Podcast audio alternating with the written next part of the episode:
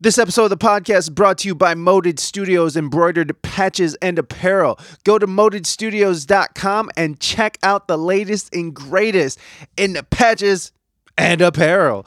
My favorite patches thus far is Snow White smoking out of an apple embroidered patch. That's dope. Uh, I also like the new uh, Bernie Sanders, I'm once again asking 2020 presidential campaign meme and, and embroidered patch. Uh, let's see, we got the Baby Yoda from The Mandalorian, of course. I love that one. And then the West Coast hand, uh, zombie style, I guess it's a green one. ModedStudios.com does custom work and they're always updating their website modedstudios.com m-o-d-e-d-s-t-u-d-i-o-s.com check them out now on with the show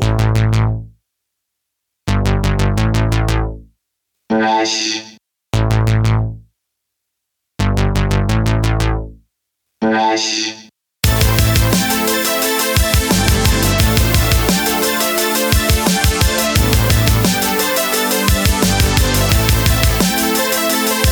welcome back ladies and gentlemen to another episode of we speak english good podcast today's guest is mr terry cole of Colemine Records this is a rerun. I am rerunning things because it's been a crazy couple weeks. Again, I am a musician and I do things other than this podcast, so life takes over. Uh, so, uh, this episode is from uh, I think this is episode 98. This is right before the 100th. So, um, I I love Terry Cole. I love Colemine Records. They have some amazing artists and um, I, definitely suggest you checking out Colemine Records. Um, they oh my god they have like the coolest throwback soul and including one of my favorite bands and they've been on the show a couple times tim ferriss from the surefire soul ensemble. Go to coleminerecords.com and check out all the latest and greatest. Now i'm doing ads for Colemine. Uh, no I- i'm serious. Like Durand Jones uh, Ikebe Shakedown surefire soul ensemble. I mean th- the jive turkeys it, the list goes on. So go check out coleminerecords.com and that is not how you spell coal uh, gen- it's C O L E M I N E R E C O R D S dot com. Um, so, anyways, so it's a rerun today, uh, but we're moving past that. Enjoy it. You might not have heard this one. Listen to this one. uh, I do want to read a review off iTunes, Apple iTunes, that uh, Scooter Sam left for the show. This is in regards to uh, the the acoustic hookah guys that I had on the show. Uh, you know, over the last couple months. Um, the, the this is from Scooter Sam from December 26, 2019. This really was an amazing two interviews and therapeutic for us long-time hookah and uh, long ooh, hold on. Okay, hold on. This really was an amazing two interviews and therapeutic for us longtime fans of hookah and fans of these two men. How about Cliff next? Question mark. You do good work, sir, and I shall dig deeper into your pod. So there you go. I appreciate it, Scooter Sam. I'm sorry I didn't see this one earlier. I would have read it back when I was you know, back when all those episodes were relevant to this. But I just saw it today because I was looking um, on iTunes for some. I don't know. I don't know why I was looking on iTunes for some. I don't go on iTunes anymore. But, anyways, so thank you, Scooter Sam. Um, bless up. Much love. I appreciate you listening to the show and getting therapy out of this. I mean, that's that's amazing to me. I I do truly appreciate that. Um, so go to reinamystique.com, R E I N A M Y S T I Q U E.com, and check out the latest single, Lyrical Drive By. It is a collaboration between Reina Mystique and Conscious and the Co op. Sorry for that pause. I had a brain fart. Um, at the time, the, on a little backstory on this single. You know what? Let's just listen to this single, and then um, we'll be right back, and I'll tell you a little bit more about this band.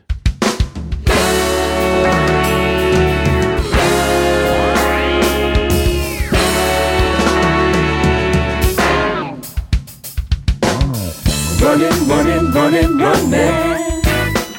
We're gonna have you running. You better duck and move. Running, running, running, running. This is a lyrical drive-by. Don't stop to tie your shoes. Seems like I just can't get away from all the fakeness blaring over airways. So I devised a new way to win the game. My words is gonna strike with wisdom of a sage in this day and age. Cause music used to be the way to take us closer to the spirit. But y'all done flipped and corrupted, so now you're about to fear us. I'm not a one track, my kind of cow, and I'm feeding for more than just the corny tales that's coming out of your mouth while I'm blazing on my couch. It's time for a change, but nobody's gonna do it. So I'm taking action for myself, whether princess of pop, or the queen of hip hop. You know you can't beat me in my lyrical hip hop. You was a winner when I wasn't gonna play, but I've returned for the crown and I'm reclaiming it today. Don't hold your brakes, don't stop for fakes, don't stop for snakes, don't stop for jakes. They will run your place, you should stop the hate. We rock for the cake and we won't stop making you move. Won't stop making you move. Dodge these lyrics or get bugged by the groove. Stuck by the school, don't tie your shoes. You can try and lose, cause lead flies in twos. Like a bird flies out, every word from my mouth is deadly. Dangerous lyrical medley. Gunning down haters like dinner to eat. Your lyrics are bitter while my lyrics are sweet. So run if you can't find no quarter. Gunning down whack MCs with four quarters. If you can't sing, don't try it. No, you can't bring what I bring on the mic, don't deny it. We on the rise with bloodshot eyes. Run for your lives, this lyrical drop by. My guys defeat all the whack in the street. Have you feeling like Starscream, screaming out, retreat! Don't want no trouble. You don't want none. Better get out the way. Better get out the way. Purchase in the co-op. Me and the co-op. Taking over the place. We taking over the place, yo. Don't want no trouble. No doubt. Better get out the way. Better get out the way. Purchase in the. Me and the co-op. Taking over the place. Don't pump your brakes, don't stop for fakes, don't stop for snakes, don't stop for snakes. They will run your place. You should stop the hate. We ride for the cake, yeah, we won't stop making you move. Won't stop making you running, move. We're gonna have you running. We're gonna have you running, rup, rup, running, rup, uh, rup, rup, running. We'll be Gunning, gunning, gunning, gunning. This is a lyrical drive-by. Don't stop to tie your shoes. You'll be running, running, running, running. We're gonna have you running. We're gonna have you running, rup, rup, running, rup, uh, rup, rup, running. We'll be gunning, gunning, gunning, gunning. This is a lyrical drive-by. Yeah, don't stop to tie your. So, Conscious in the Co op was a hip hop band that I was a part of uh, many, many moons ago.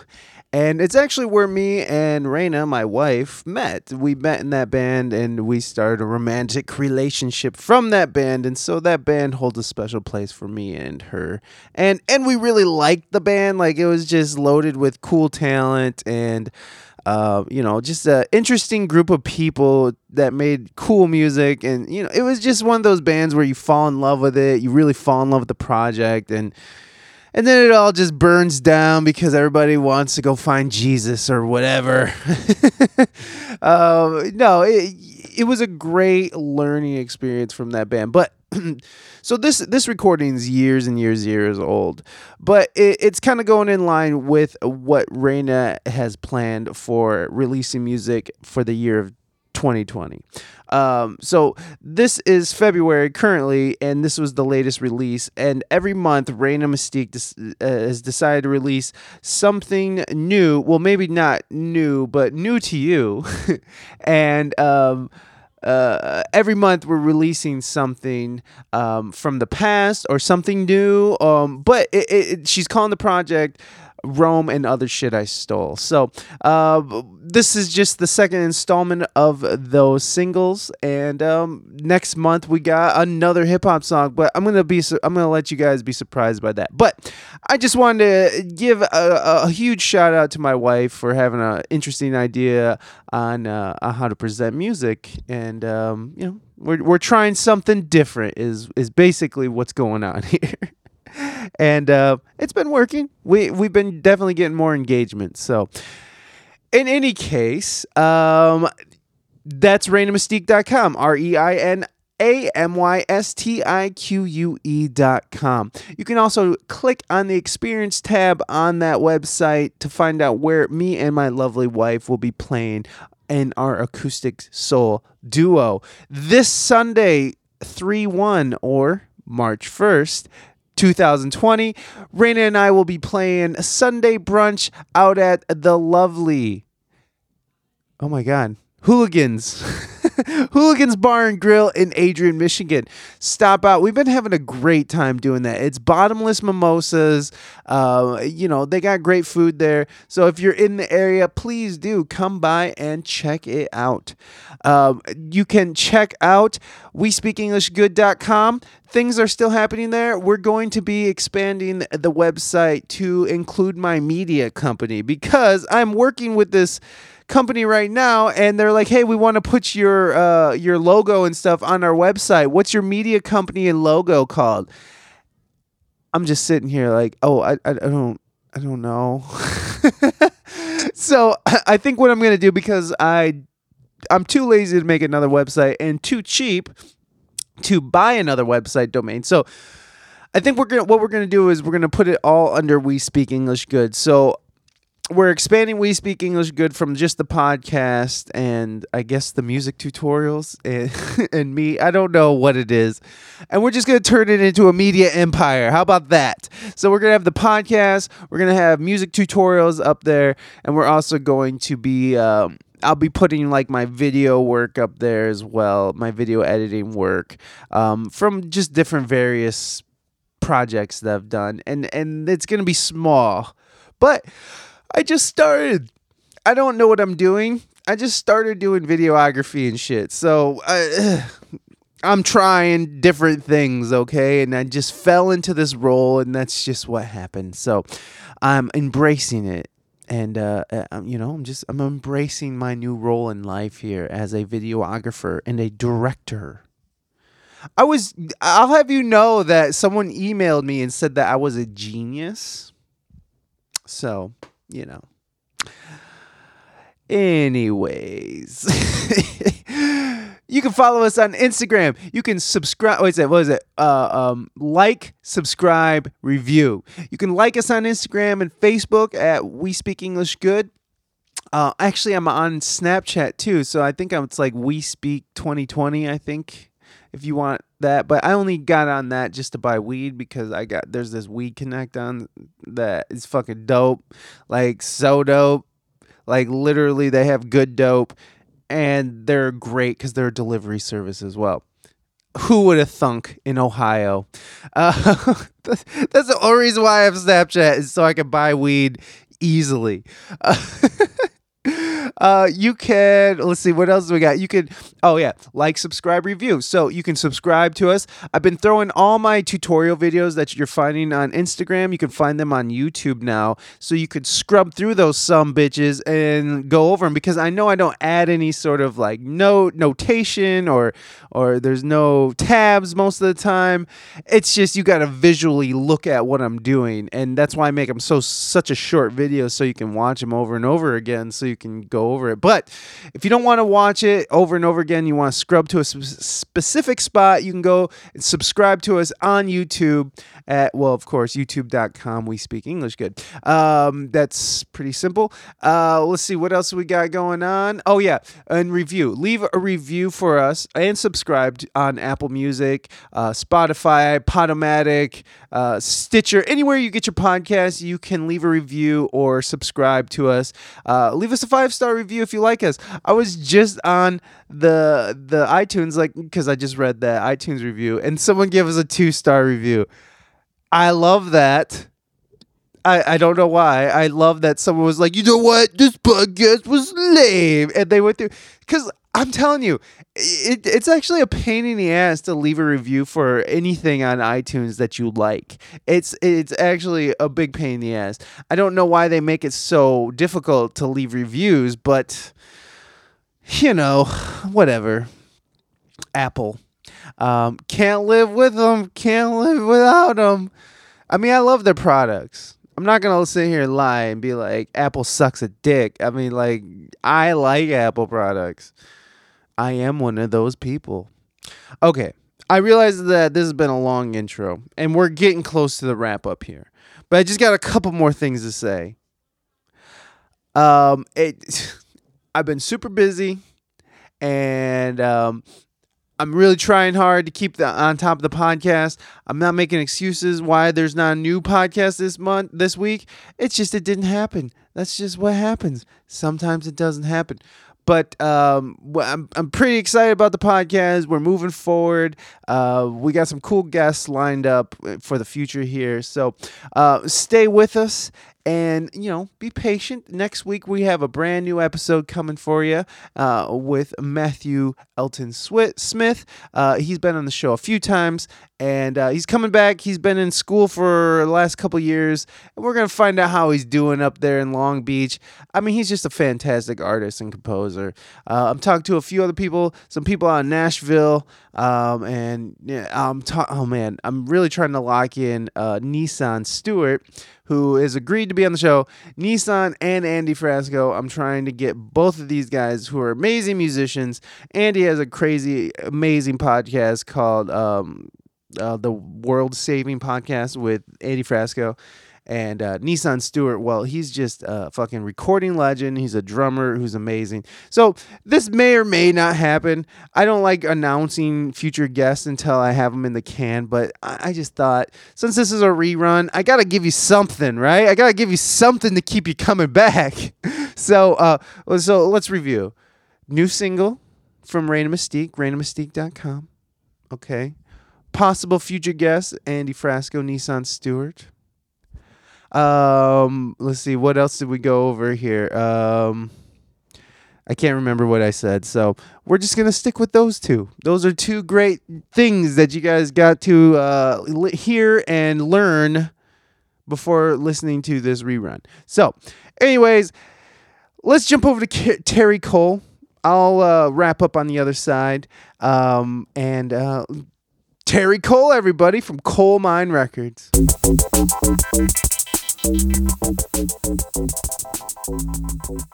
I'm here at uh, Colemine Records slash Plaid Room. Is that right? Mhm. I keep calling it Plaid Records, but I think it's whatever.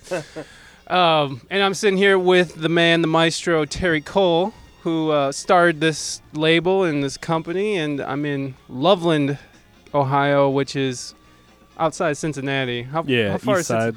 how far? Um, we're kind of on the loop, so it's Yeah. probably 20 minutes from downtown. I mean, 25 minutes you from guys. downtown. I mean, like if you were from Loveland, you'd probably just say you're from Cincinnati. Yeah, I would Oh, never. I would just yeah, Cincinnati. Yeah, yeah. I'm from Loveland. No, What's- yeah. What's Loveland? People like Loveland, Colorado. Oh, I've heard it's a beautiful town. uh, yeah, just just a suburb of Cincy. It's a it's a quaint little little downtown area you guys are in. Yeah, it's it's really cool. It's it's a real kind of hippie yuppie vibe. So you get kind of the best of both worlds. You get like you know super busy down here with the bike trail and the river, Mm. and there's a lot of good small businesses and like farmers markets and Nice. just a nice little nice little area. Yeah. So, Well, apparently it's a little more on the yuppie side because my friend was trying to get a place over here to open up a dispensary for next year. oh really? Yeah, and they were like, uh, uh they were yeah, not having. it's it's pretty. You know, it's it's weird. It's it's kind of uh, the people that actually live in Loveland are well, I, I should say like traditionally live in Loveland are are kind of conservative, but then the people that frequent Loveland and visit Loveland and are slowly kind of moving in are a little more liberal, and so you sort of end up in this sort of like moderate Mhm. sort of uh, vibe, which is I think pretty healthy. Um, Yeah. It doesn't. It's not like doesn't feel like it leans too hard one either way. Yeah, because leaning too far either way is just so unhealthy. Yeah, It but it, but there is there is definitely a you know like when they put this big apartment development over here, uh, there was a, a lot of pushback from a lot of older residents that've been here for a long oh time. yeah, Just sort of like, no, this is old Loveland, this is old downtown historic. So there's you know it's a give and take for sure right now, and that's that's healthy. yeah, So. yeah. Of course. I thought I thought we were. You know, honestly, I thought that most I thought that as a like a society we were moving towards a more moderate feel, but then we got this president, and then Oh, all the man. people came out of the woodwork. Yeah, it feels. So, it like, feels I don't- it's more polarized. It's I mean, just confusing I now. get on Facebook and I'm like, oh, the world is a terrible place. But Right. then, but then I'm here in Loveland and I'm like, I'm around enough level-headed people, and Yeah. I'm like, you know, maybe, maybe the majority of people are like this. That's what I'm I gonna think so. hope. Yeah, yeah. You That's know? all we can do is hope for the best of Hope that what I see of humanity on the internet is not representative of the. which is like the, worst way to judge a society is Mm. like going by the dredges of of the internet, like the assholes who just like in just anon- anonymously just like posting the worst things like they could think. It's just Yeah, it's it's rough. I I love the internet, but oh my god, that shit gets too much. Yeah, my wife just deleted all her apps, her Facebook apps, Instagram apps. I'm not there yet. I, it is you know if i could if if if it wasn't for the businesses i could probably withdraw pretty hard that's I'm the only thing, thing keeps me really engaged is is that because i have to have an account for that but i'm not i try to stay i need to do a better job of just staying off of the feed in general because i just we used to be able to have a Plaid Room feed uh, and it was gnarly. It was so killer because, but now it's they changed the way the pages are, and so that there is no such thing as like a page feed. You Uh-huh. know, you're not an entity like that. But man, back when we had a Plaid Room feed, it was great because the only people we liked and followed were like bands, record labels, record shops. yeah. And so you get on the feed, and it's just like.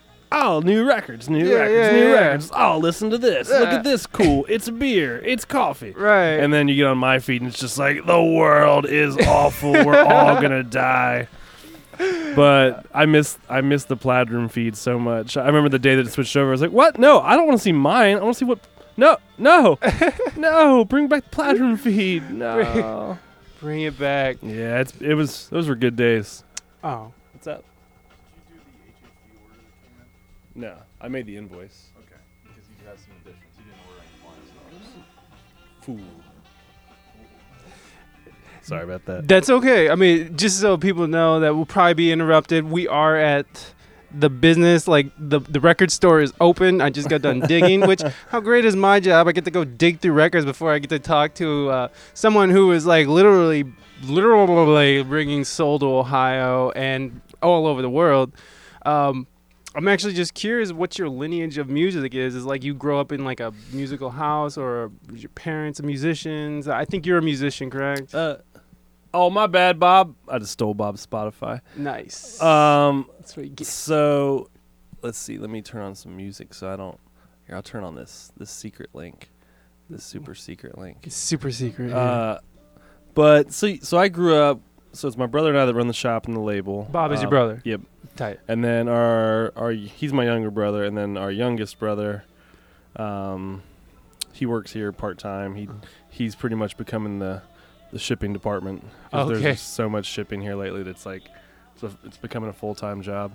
Um, but Which- yeah, I definitely grew up in a musical household. So my dad was a really big record collector. He collected doo wop.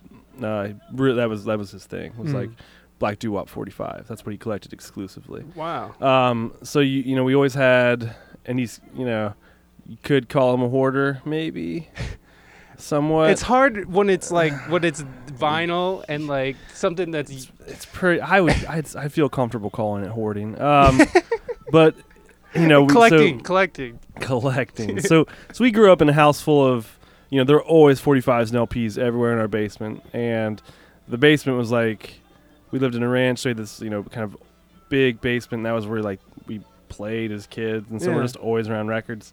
And uh, as I went, got into high school, um, you know, it became apparent like college was on the horizon, and my parents are like, well, there's you know, there's three of us that still have to go to school. I have an older brother too, who was a big influence as far as music. You know, he played drums and got me playing and introduced me to all kinds of shit that I never would have known about otherwise. But he, uh, what's up? I'm gonna split their invoice into two.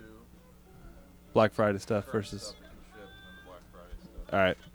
So, you know, dad, as we got into high school, dad was like, well, I guess I could start selling records. This is like right at the dawn of eBay. Oh, okay. And it's like 90, 98, 99. Yeah, yeah, yeah. So, but he didn't want to sell his 45s. Um, so he like started training me on how to like spot rare records. Oh. And so this is like I'm like a freshman in high school, and so we started going to flea markets and garage sales and buying 78s mostly, Uh huh. but other stuff too, and started selling on eBay as a way to like auxiliary income, Yeah, yeah. essentially to save money for college. Now just pause here for a second because I'm really curious about this. Just Yeah. because I'm, how what is what it goes into like spotting rare stuff, and I'm sure there's a myriad of shit. Like it probably is infinite, but just Uh. what are like a couple of the main things that you're looking for when Um, you're looking for value in a record?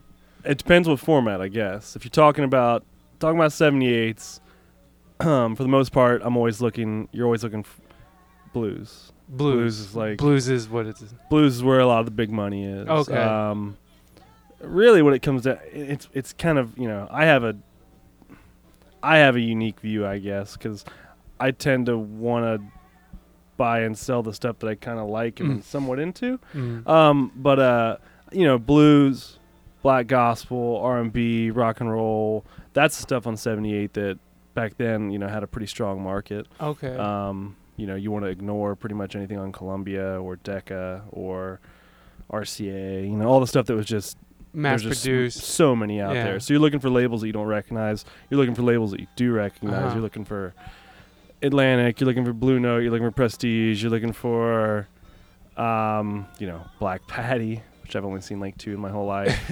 you know, you're looking for.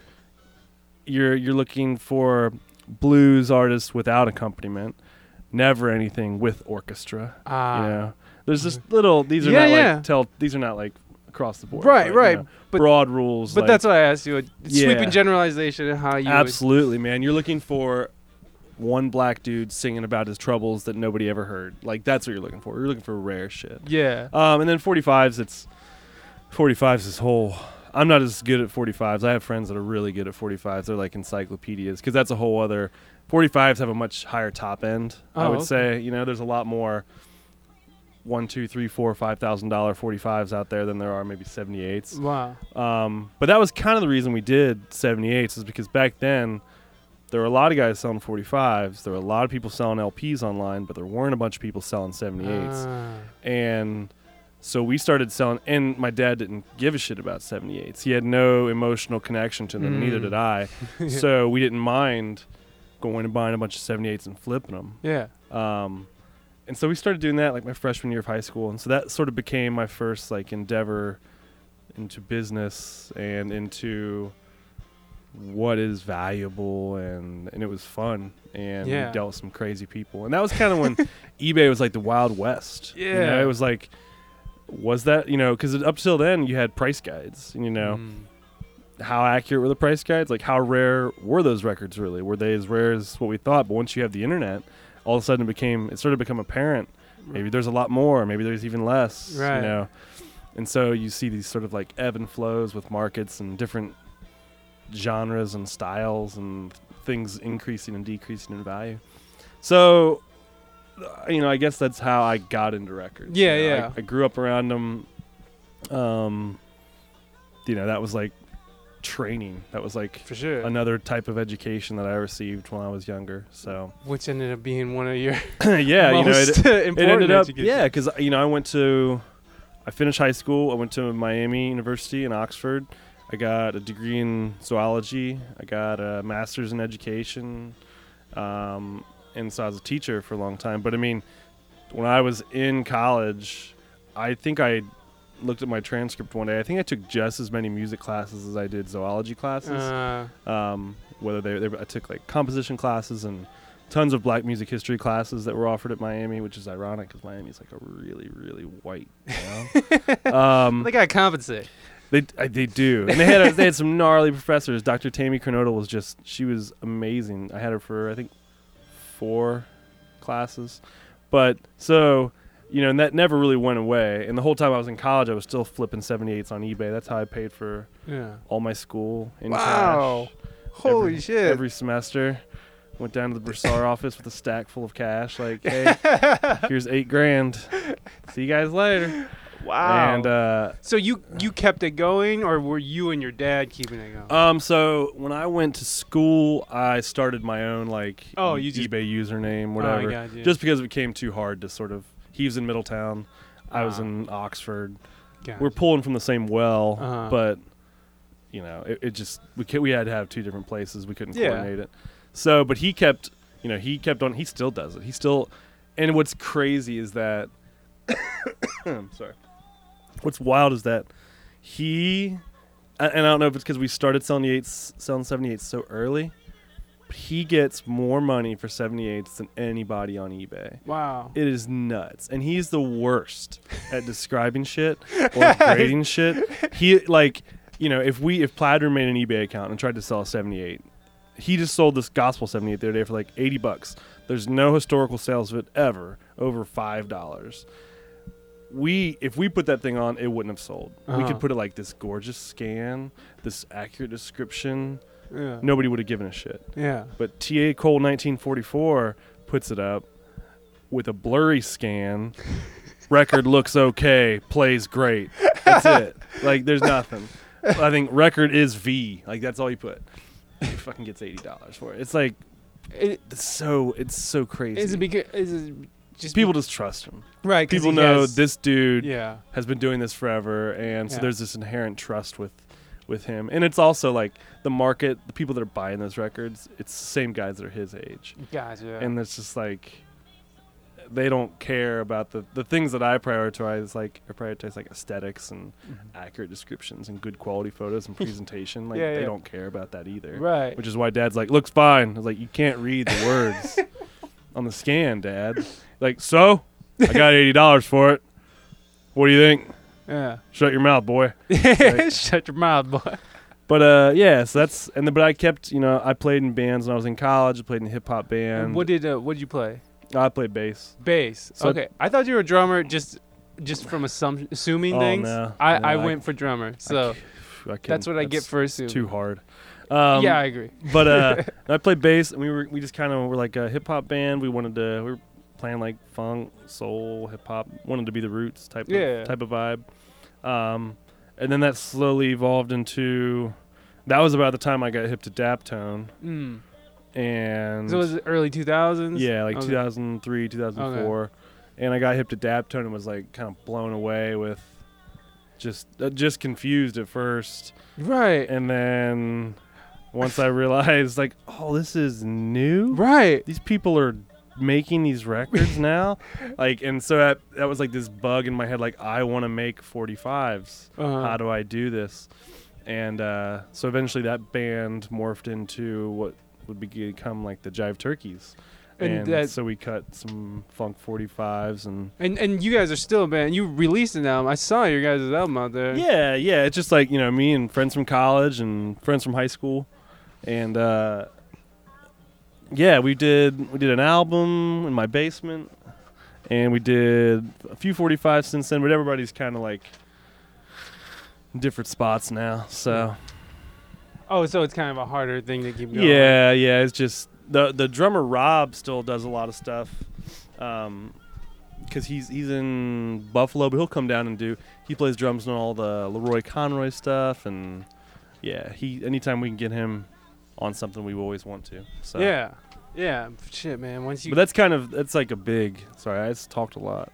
no, that's what you're supposed to do in these sorts of situations. That's like that's kind of a general, you know, how we got here sort of thing. And that same experience that I had is not very different from the experience that my two younger brothers had. You know, they they sold while they were in high school, and they went out and did the same thing. And I love So- that. I love that this family of record ha- hawkers just out Yeah, there it's just so- slinging it's vinyl. so weird. You know, that's yeah. I mean, that's that's what I did in my apartment in college. I would just spend every Sunday night, like you know, wrapping up fifty or sixty packages, and didn't have to have a real job, and Dude, that's incredible. like it's great. Is that is that today? Do you think that the market's a little too saturated for anybody to sort of start jumping into that? Um, a little bit. It's pretty tough. You got to, you know, the you you got to either have a reputation or have really good shit. Yeah. You know, Right, or and that's there. There is so much competition. It is like it's hard to do it on the side. You know, it's hard to have that as a side hustle Right. now because there's there's just so many people doing it. But Right. the people that are doing it well, there's also a lot of people doing it really poorly. So the people that do it well always stand out. You know, like, Right.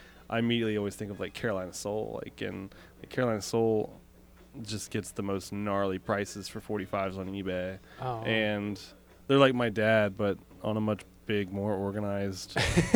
more descriptive. Yeah, like yeah, like always have these great videos of the records and Oh. like pictures and descriptions and audio clips, Yeah. And everything's cleaned, and it's just like they just crush it, and therefore Mm. they get.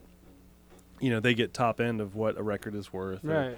They sort of set the market. You're like, gotcha. like, oh no, this record is worth four thousand dollars because Because that's what I said. now nobody else can get that, but right. it's worth a lot of money. well, it's interesting because you see, like, I mean, even just in podcasts, just for an example, like you'll see like some of the worst quality podcasts are still like some of the most popular ones, and not a lot of people are going for for perfection. They're going for the content, or you know, what I mean, like so, Yeah. like with your dad, it's like it doesn't have to be, and I kind of see that across a lot of mediums. I mean, it doesn't go for like, no one wants to hear like um a sloppy band make a shitty hear do a Yeah. shitty recording, but Yeah. like you know, um, you you do want to hear a badass band play through this old, uh, you know, record through old equipment. Yeah, that's yeah. On the verge of breaking any second. And it's Yeah. not like this perfect clear quality that you're going for, but it's more of the content and the feel of what you're yeah. what you're going for. Absolutely. And so like I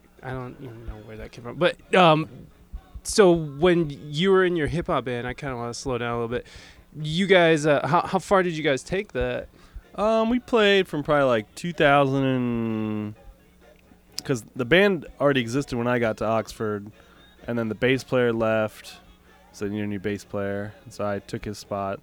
But I guess probably like 2005 to like 2009, 2010 ish. Yeah. Um, but you know that was kind of the formation of the label because I started making beats Uh-huh. in one of my classes, and it was called musical music composition or electronic music composition. Um, but if Miami ever knew that I got like 12, 400 level credit hours for making beats, they probably wouldn't be too happy. But um, but yeah, I just started like you know messing around with that, and I turned it into a class, and uh, it was like an independent study course. And so Oh, I made wow. like I started making all these beats, and I would bring them to my professor, and we'd go over them, we talk about them wow. and uh, and he had never he was com- it was cool because he was so ignorant to hip hop Uh-huh. completely right. that it was kind of a cool perspective because Right. he had this like old school electronic classical composition mind Uh-huh. bringing to it and just to hear just to have that applied to what I was doing was pretty cool and unique you know. Right. he's he doesn't even know if something is good or bad but he's gonna give me input on it and so, you know, and then I eventually I had like I don't know, 15 or so like beats that I really liked. And so the MC in our group, Lewis Rideout, I was like, I, I kind of made the beats around songs that we were already playing as a band, with like certain verses in mind. Uh-huh. And so I was like, well, you know, Lewis, maybe you can like maybe we could like make a record. Yeah. And so we made it and called it the City. And it was 12 tracks, and we put it out on just CDs Uh-huh. and because there was like you know a hundred thousand samples on there that can, That you're not gonna pay for. Yeah, exactly. it's like Curtis Mayfield, Curtis Mayfield, Curtis Mayfield, Curtis Mayfield. Uh, so Clyde Stubblefield. All right. yeah, just over and over and over. again. And so we um, made like 500 CDs, and then I we got it. A company in Japan licensed it, Okay. and that became like sort of the trigger and like oh man like maybe there is something to this made up record label Colemine Records because i just wanted to put yeah, i just wanted yeah. to put something on there that made it look legit yeah, yeah, totally. and uh so i put that on there and i was like oh, i want to do a 40 like Daptone was already in the back of my mind and i'm like oh, i want to do a 45 yeah, now. yeah. and So, wait, wait, wait, hold on. So you got, so you guys did get picked up by a label overseas. yeah just to like they did just CDs over there. I don't even think they recouped the advance they gave us. I Well- get statements every once in a while, and it's always like, "Oh, I'm so sorry, guys." Oh, did they still send you the bill? Oh, there's no bill, but they, they just just like, oh hey, we made this much on it, Oh. but you, we still don't know you anything. right, right, right. You don't get shit because you didn't sell shit. exactly. So But- it's like, oh well. But like with that, with um, with that deal, Yeah. I mean, like, what what did that entail for for you guys? essentially like a couple thousand dollars, and then they have rights to it in Japan. Okay. And then, and then as soon as the label started getting big over here, I pulled all that shit down because I was like, I don't want, I don't want anybody to try to come at me. Oh yeah, Yeah. yeah, yeah. So- oh, so that label actually Sorry, go. Do you mind saying the name of the label? Oh no, no, that label they still Oh. do their thing. They're big, P-Vine. Yeah. Oh, P-Vine. Yeah, okay. they're like massive Oh. over there. But I just didn't want. I mean, it's like, you know, we're talking about nickels yeah. and dimes, but I just didn't want. I never wanted anything to be able to come back on me, which is why I've never done anything with that since I pulled Yeah. it all down. Like, no, Yeah. no, get it off That's iTunes, get it off Spotify. That's not available. like I don't want it on there. Um, I, I really like the record, Mhm. but yeah, it's just, you know, you don't want that. No, no, it's it's a headache. It's a headache. So, but uh, but yeah, then the rhythm section from the band became Jive Turkeys. Gotcha. And we cut like an organ funk 45 and yeah, it's fun. It, uh, so with the jive turkeys, that sort of was like the seed that grew into Colemine. For sure. Yeah, like as in its current form, that was definitely like the Uh, first that was the first 45 we did. It was cut at my elementary school um, during the summer, one summer, something. The elementary school, like in the auditorium or something. No, Like- yeah, it was always in the music room of the oh, okay. So growing up, my mom was uh we had an elementary school like right in our backyard, which is where we Oh. went to. Fun. and so we had like playground and everything was great and but my mom was the secretary at the school Uh. for like infinity okay. and um so during the summer when she'd go over there to do work you know there's when we were little we would go over and play in the gym and it was so just so cool because you're like i have the whole gym yeah. all these cool things Hell I yeah. can do whatever I want. And so during it was during the summer I was home for college, and so I got all the guys. I was like, let's let's see if we can cut a 45 now. We had the whole music room, like Yeah. pianos here, got plenty of space, whatever. And so uh, yeah, we brought everything over there. I rented a B3, Okay. tried my hand at recording, went okay, but I still pressed it. Yeah, you Um, still pressed that record? yeah, it was it was called uh, Straight Fire. It's number one, the first 45. Straight fire, baby. Yeah, it's not. It's just okay. It's not fire. It's it's, It's, like a lukewarm Uh, yeah, drizzle. it's like it's like it's simmering. it's but, a. uh, But uh, the next one I was really happy with. Then then I discovered like I, spring I was just curious. and- I'm sorry. Uh, I was just curious on like what was your method of recording that? Um, I had uh here. Hold on. Let me get let me get the bathroom. sure, do your thing, man. Drink a lot of water. Yeah. My, my body's not used to it. Like, oh my god, I'm so hydrated. While Terry goes to the bathroom, I'm just gonna give a quick description of where we're at here. So we're at Plaid Records in, like I said, in Loveland, Ohio, and we're back in his um, in their storage room area, but it's basically the shipping and receiving for their own label. Um, and I'm sure they, yeah, they, I see a Donny Hathaway record, so that has to be. I think it's just general storage, but you see all the records around. Yeah, I see it could be Shakedown, uh, old friend Surefire Sound Ensemble's albums. Uh, let's see, Org Orgone. There's so much that I haven't even listened to. It's like I was, I listened to Be. I've heard about Be for a while, but um, if you have a chance, just stop and go YouTube or Spotify them. They're amazing. So let's figure that. And he's back, all hydrated and relieved. yeah. Thank you. Oh, So let's see. Uh, how do we record it? Uh, let's see. I had a mixer that my friend Eric let me borrow. a Bunch of Radio Shack mics I bought for like 15 bucks. Oh, Shit. And then uh, GarageBand. GarageBand. And my laptop. Yeah. Nice. Okay, and I like that you still press this album. And, Oh, yeah. And you can hear this album right now. Yeah. Yeah. It's the like- first 45. On It's called Straight Fire, and the B side's like Thumping. It's on, it's on Spotify. Yeah. Okay, okay. What? Okay, why don't we uh, uh, cut over to one of the songs from that? Because I just want to hear it. Um, Yeah. No, no, no, no, no. But um, uh, yeah, let's let's let's listen to one song. Which one should we listen to off that? Uh, I- I like thumping. I like the B side better. All right, let's go with the B side of thumping, and uh, we'll be right back with Terry Cole.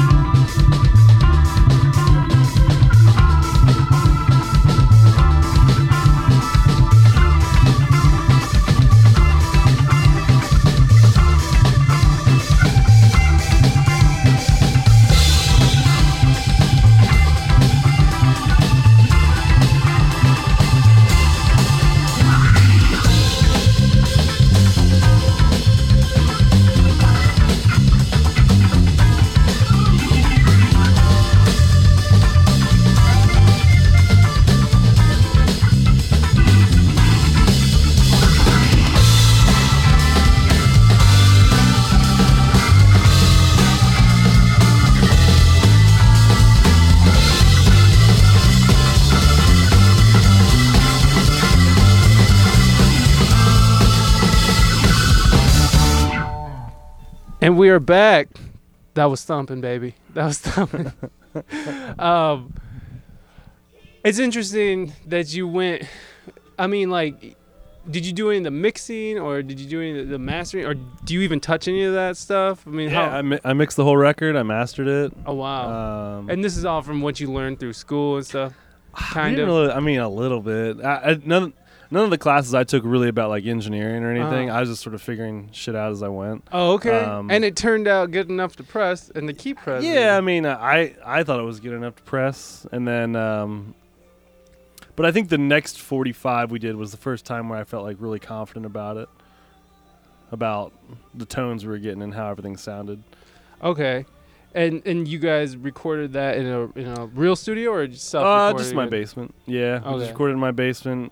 I had a little bit better gear, and then, um, I discovered Spring Reverb, and so I was like, you know, I was trying to figure out like why I like certain sounds and Uh-huh. like the Daptone sound, and I was like, spring reverb. So I started running everything through this like Fender Spring that I had, and I was like, "Oh my god, I there it get is!" it Like, now. that's all I gotta do is just just destroy everything through this amp, and and so the next 45 we did, which is called BA and Chickenfoot, those were like I, I was I was really happy with everything. Like they had that old dirty sound. Okay, and so- then so you weren't necessarily using like all this old equipment. You're still using digital, uh, and you weren't using tape. You weren't doing anything, but you were just that using point this. that this- point now.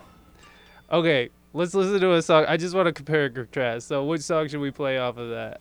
Um, I like BA. BA. Yeah. Sweet.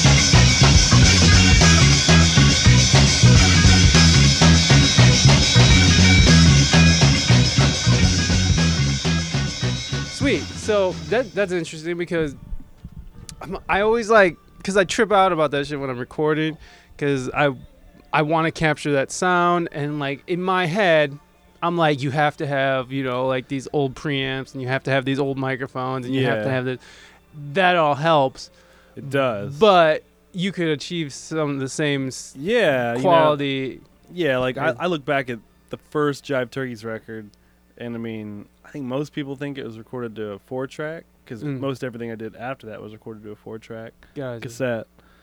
But that whole that whole record was done to Bread and Butter was entirely done to and mixed in GarageBand. Wow.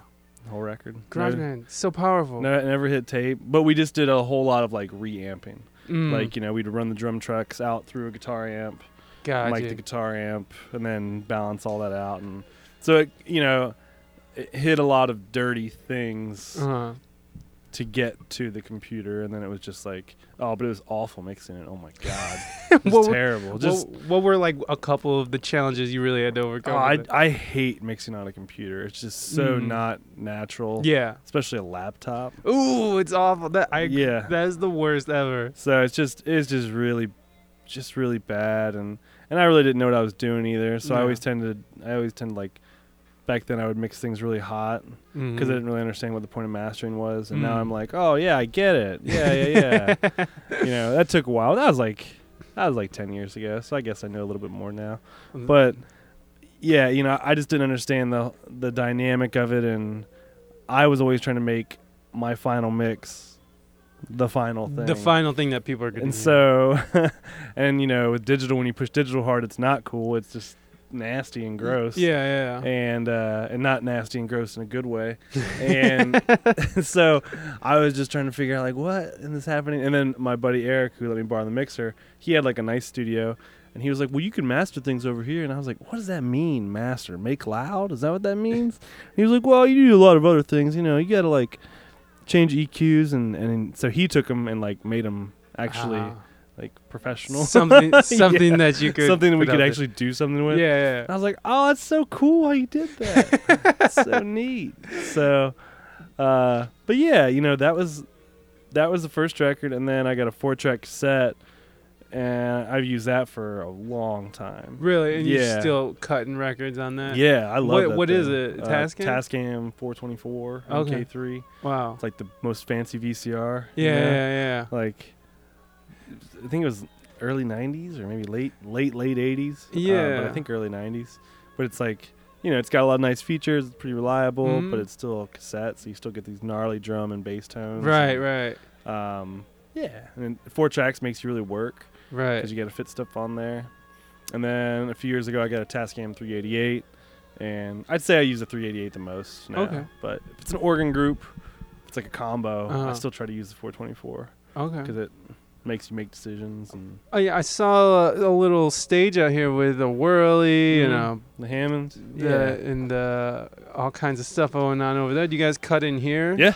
yeah, that's where we Nice. record. Oh, this is that's it. That's it. I love that. There's a little tiny room behind the tapestries, uh, behind the stage where Uh-huh. all like the tape machines and gear and oh, the good stuff. is. Yeah. So when um when you guys are, I mean, because obviously for like for Surefire, they're not recording out here. No, Tim's they- taking care of that, and yeah. Kitchen Two is every on- project and every project's different like Uh-huh. that you know like some groups can completely do it on their own some Yeah. groups deliver final masters to you some groups deliver things that need mixed Mhm. some groups deliver things that just need mastered some groups come here and cut everything and, and i do everything in house um just sort of depends on the Yeah, yeah. project and that's and that's cool like right that's fine oh man hooks hooks. but uh yeah, it just depends. Like we cut uh Black Market Brass is a 45 coming out in January that was cut here. Wesley Bright and the Honeytones have a 45 that'll be out in March. I think that was cut here entirely. Uh Leroy Conroy la- last 45 was cut here. Okay. So it's you know, slowly getting more and more that was all done here. right. Because we like having full control over how everything sounds. Well, I can imagine that. but some people also just like like Sergio from Orgone, like mm. he's just he's a magician. So it's like everything he sends is just like, oh my god, so much better than anything I could ever dream of doing. So Well, okay, so then, uh, so out of that band, you guys sort of start, uh, you start, the wheels start turning, and you're like, maybe there's something more to this. yeah. So when did you decide to like just be like, I'm doing this? Um. So the first band, first couple bands that like were not me and my friends, Um, the first was a 12 inch single with it was hip hop still. It was Othello and DJ Vajra with Mayor Hawthorne. Oh wow. Um, right when he became, right when he went from DJ Haircut to Mayor Hawthorne. um, and so Wait, so uh, so how did you make that? um, connection. Othello is an MC from Ann Arbor. Uh, and he was friends with Lewis Rideout, who was in my group because they were both from Michigan, like Okay. Detroit, Ann Arbor area. So we had some mutual friends, and I I think that's that was the connection. So they hit me up and they're like, "Oh, I heard you're starting a label, blah blah. We got stuff that's like kind of golden age sounding stuff that might be up your alley." And I was Yeah. like, "Oh, this is cool." And then it featured Mayer, and I was like, that was right when Mayer's buzz was like, right. "Woo!" Yeah, yeah, like yeah. way up. And so we were like, "Well." Yeah, we'll put it out for sure. Yeah, yeah, Um, of course. And so we did that. I should have done it as a seven. That's my one regret. I wish d- I sh- wish I would have done it as a seven inch Why? because twelve inch singles are tough. Is it because it's just more money to? Yeah, and you can't sell them for that much more because it's Yeah. it's twelve inch single. It's still a single, Mhm.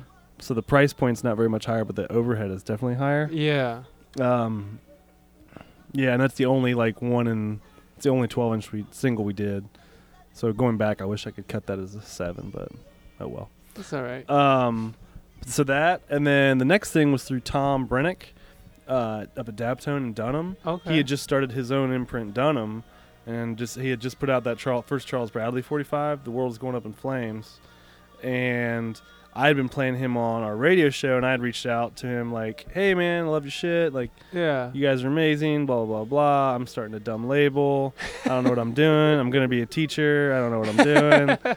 and so he, I think I was already teaching full time, and Tom was like, "Hey, I just recorded this group.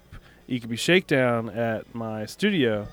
Oh, you know, wow. if you want to release them, you know." And so I listened to tracks. Was like, "Oh, this is sweet." And I think Vince from EKB and I had talked already too, so there was sort of a we, we knew what was going on. Um, but yeah, that became the first 45 that was non-jive turkeys Uh-huh. um, that we put out. The number was 104. So Wow, and it's cool. I mean, that's amazing that you like were able to get like incredible artists to like to be. I mean, obviously you're not looking to put out shit artists, but I'm saying, but like, well, I uh, think they were they were pretty unknown. Uh-huh. I mean, they they they hadn't released anything at that point, guys, and so it was like they were just sort of in that cauldron of like Brooklyn soul and Uh-huh. funk and Afrobeat and right, you know, and they were young dudes. You know, Uh-huh. they're like, they were, I guess they were right around my age, like early twenties. okay, And so they were sort of just hungry, and I hit him up, and I was like, "Hey, I'll, I'll release this." yeah, yeah, And, um, you know, I was like, "I think." and I- that's and that's Ikebe, Yeah, the I- first I- 45. Ikebe or It could be, Ikebe, yeah, be Ikebe. shakedown. Okay, okay, And so I was like, "Yeah, that's the first. That was the first forty-five, and then we did their CD too, because I couldn't afford an LP, and then, uh, then they got you know for their next LP.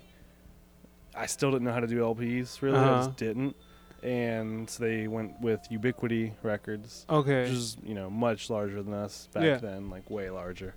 And uh, so it was cool. It was cool to see them like get picked up by a, a larger right. label that I was pretty familiar with. And, And then, so how were you? How were you able to afford to like put out albums and stuff if you were? I guess because I was just, you know, I had, I think early on the advantage I had with a lot of things is that I had a normal job. Uh huh. I I had a steady job, like Yeah, you know, you- and a lot of, you know, a lot of musicians or people that were trying to make music their full time thing right. didn't necessarily have that. Not, I mean, I was a high school science teacher, so it's not like I was just like Right. swimming in pools of Right. cash. right. But you know, I could afford to throw down a grand for some Uh-huh. 45s. right. and then recoup them and and I in- you know I had already sort of done that you know I had already had experience in shipping and Yeah. Yeah. all that other stuff through you know selling on eBay for so long right. Right. and um so yeah it was it was kind of a natural little progression and I think I think records intimidate people too Ah, the idea of pressing a record, Well, like yeah. all the details and things that go into it. So if you have somebody that they're like, "Hey, I'll pay for it, and I will, make sure it's done right," Right. I've already done it four or five or six or seven times. Right. You feel confident, like, okay, yeah. yeah. like we can just hand it off to him. He'll make sure we don't lose money. Maybe we'll even make money. We'll at least have some product. Right. Um, yeah. right on. And then and then so from there you were just sort of like Yeah, like from there it was like Ikebe, and then uh, 106 is Jive Turkeys. 107, I licensed a record from Dojo Cuts. It was an Australian group. oh wow. Um, because I liked the two songs, and I was like, hey, what do I need to pay to be able to put this on a 45? Yeah. Like, put out in the states. And then 108 was the Budos dudes, uh, John Carbonella and Mike Deller Oh wow. did a like a side project. Uh-huh. It was like some spaghetti western dub funk soundtrack Oh, shit. And so we put out that 45, and that was fun because I was like, these are very well established dudes in the scene, and you know, just good humans, and and then another Jive Turkeys bullshit, and then through Othello again, I met Kelly Finnegan Monophonics, Okay. and we put out their 45, and that was sort of the gateway to California that was Ah. sort of like what sparked that because they were a Bay Area group that was now on the label, and you know I had already reached out to Oregon a little bit and had been like, So so when you're when you're getting your artists together, you were the one reaching out for to them. No oh yeah, was, there was no oh, well, I guess there's some people that reached out to me. I don't really remember.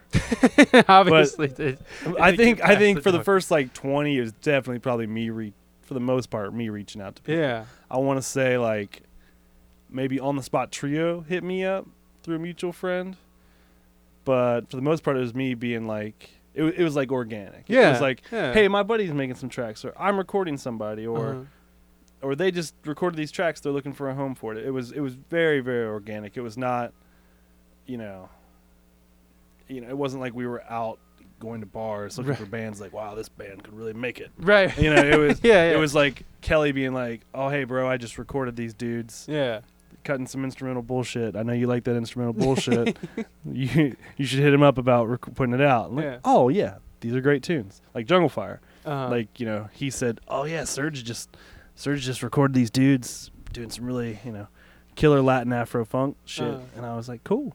And then I he introduced me to Steve Haney and and Tim.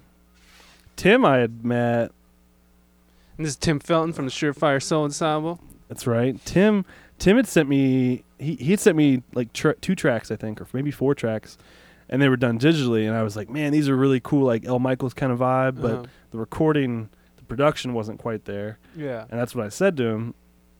And then like a year later, like 2 years later, he was like, "Oh, hey, what do you think of these?" Uh-huh. And it was the same tunes, but the production was just perfect. And I was like, "Oh my god, yeah, these are like duh." a fucking wizard is. Yeah, it, it was so cool to hear. Like, I need to find that email. I need to dig back in my Hotmail and find that OG email where he was like, "Hey, here are these tracks," and like the, they're just so different Yeah. because the vibe on the that first record just has such a good vibe. Like, I agree. just nailed the tone. It's I like agree. it's El Michels, but happy West Coast San Diego Yeah. version. You know, like, yeah.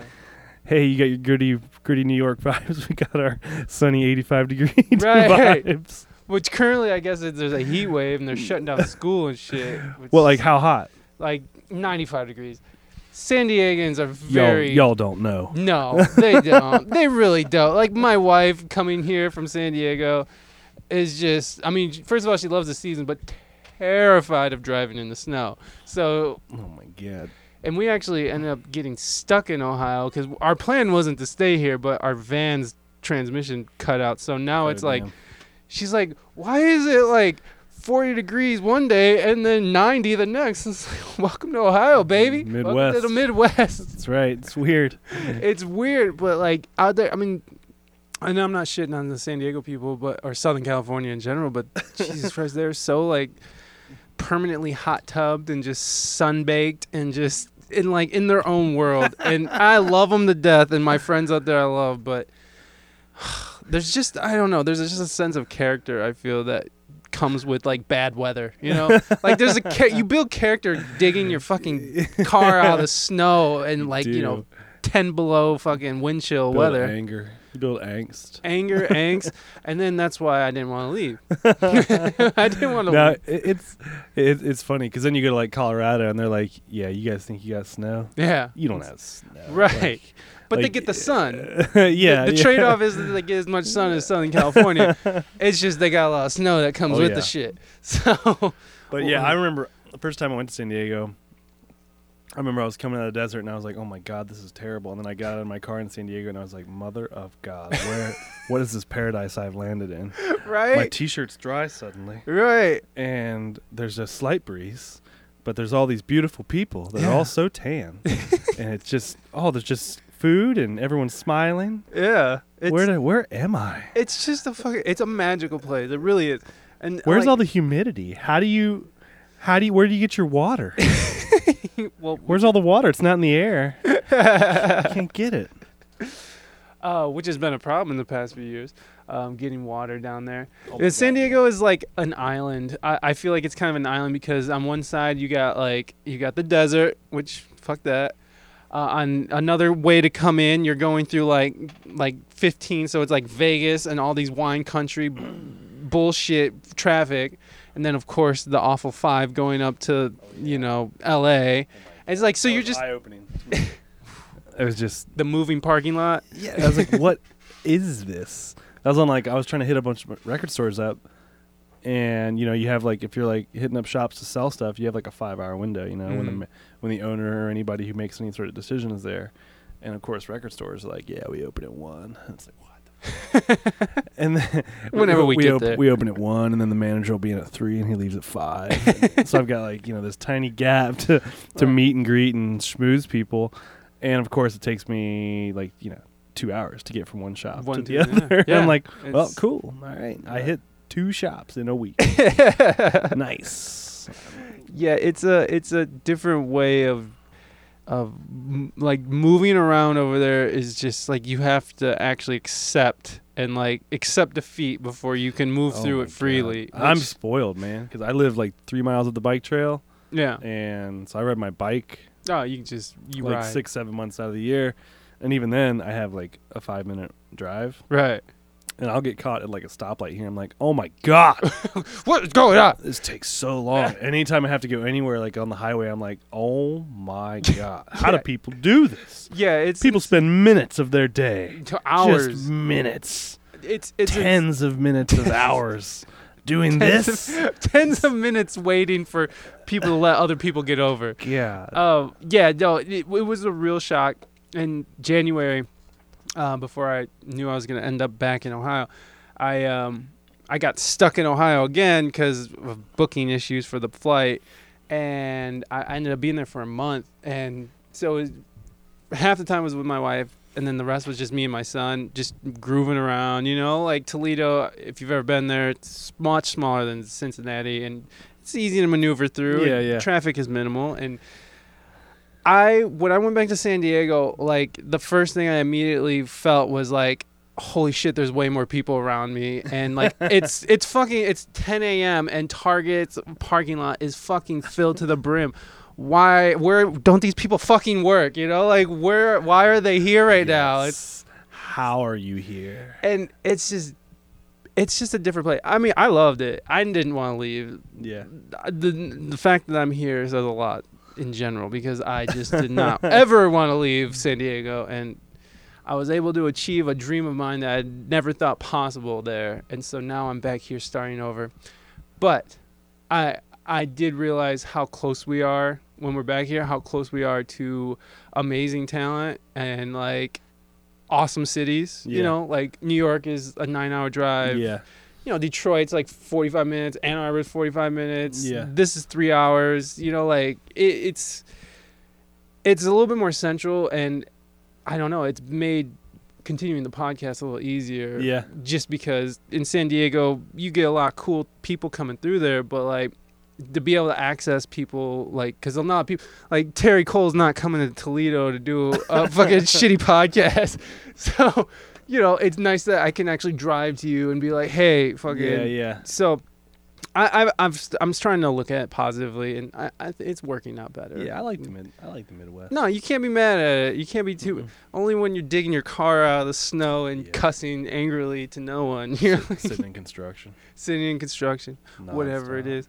So okay, so then what was the? Because I take it you're not a teacher anymore. You, I'm not. No. Yeah. So the tipping point there. Right? Yeah, yeah. Where? So, so I guess we got through about uh, 45 number like 128. So that was like our 28th ish, 45. And then uh, I, I got a divorce, Oh. and uh, which is it's all good. Yeah. And uh, so I was a teacher, and that that was my first summer being divorced. And I was like, well, I hope I got to do this summer. I was like, we just got like three LPs in print. We got like 25 45s. What's up? You gotta have that black and clear mix up earlier. You can have them taken care of. Mm-hmm. Already got him, dude. Um, so we like, we get. I'm like, well, I'm just gonna go on the road this summer. I'm just gonna drive across the country in my little insight. oh, And nice. so I drove across the country for like 90 days. Oh, and tight. went to tons of record stores, just like hustling Colemine shit. Oh, wow. And um, sort of built some really great relationships with stores. And end of that summer, I Bob was just finishing up grad school. He's a computer engineer.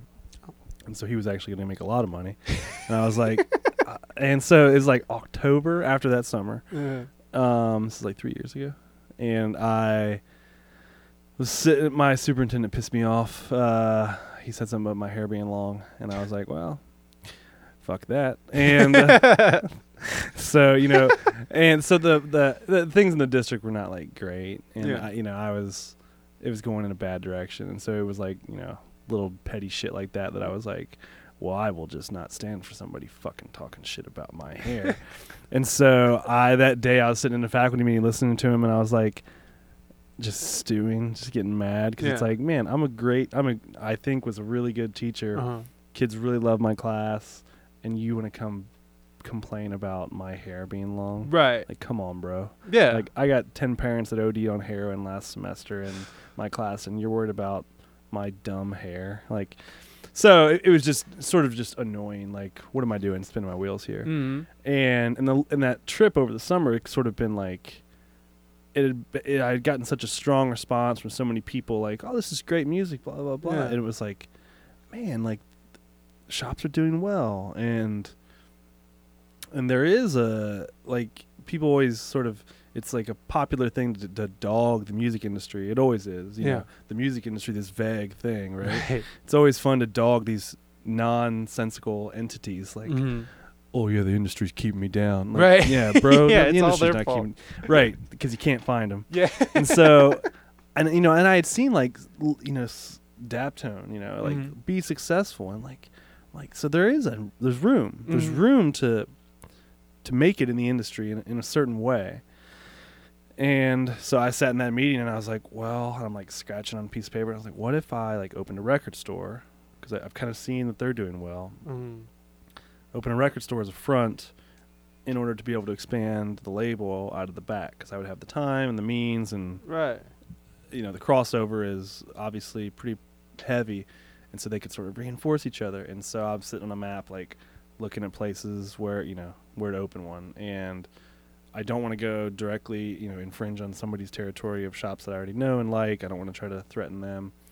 And I'm like oh Loveland. I go down there to bike and canoe and it's a nice little area. And I know it's kind of on the up a little Yeah. bit. Like Yeah, yeah. back then it was like this development was getting ready to come in. You, you everybody kind of heard like it, not hip, but definitely like an attractive, growing community. Yeah, yeah, yeah. right. And so I was like, well, I'll go down there. So I drove down there after school that day, or drove down here, and just walked around looking for commercial property. I found this location. It had been vacant for three years. It was a Moose Lodge formerly, and I found out who owned it. It was the Loveland Fire Association, and within three days, I had a business application turned in. Oh. And um, I guess before that, though, I skipped a step. Before that, I came down here, found the spot, and was like, "Son of a bitch, I'm gonna do this." Yeah. And then I called Bob because Bob had just finished grad school, and he went on like a YOLO solo canoe trip, you know, Yeah. like spirit finding type of journey. Right. So he went on a solo canoe trip for like three or four weeks up in Minnesota. So he's coming out. This is October. He's coming out of Minnesota, driving back down. And so I call him once he gets in range, and I'm like, "Hey, bro, meet me in Indianapolis.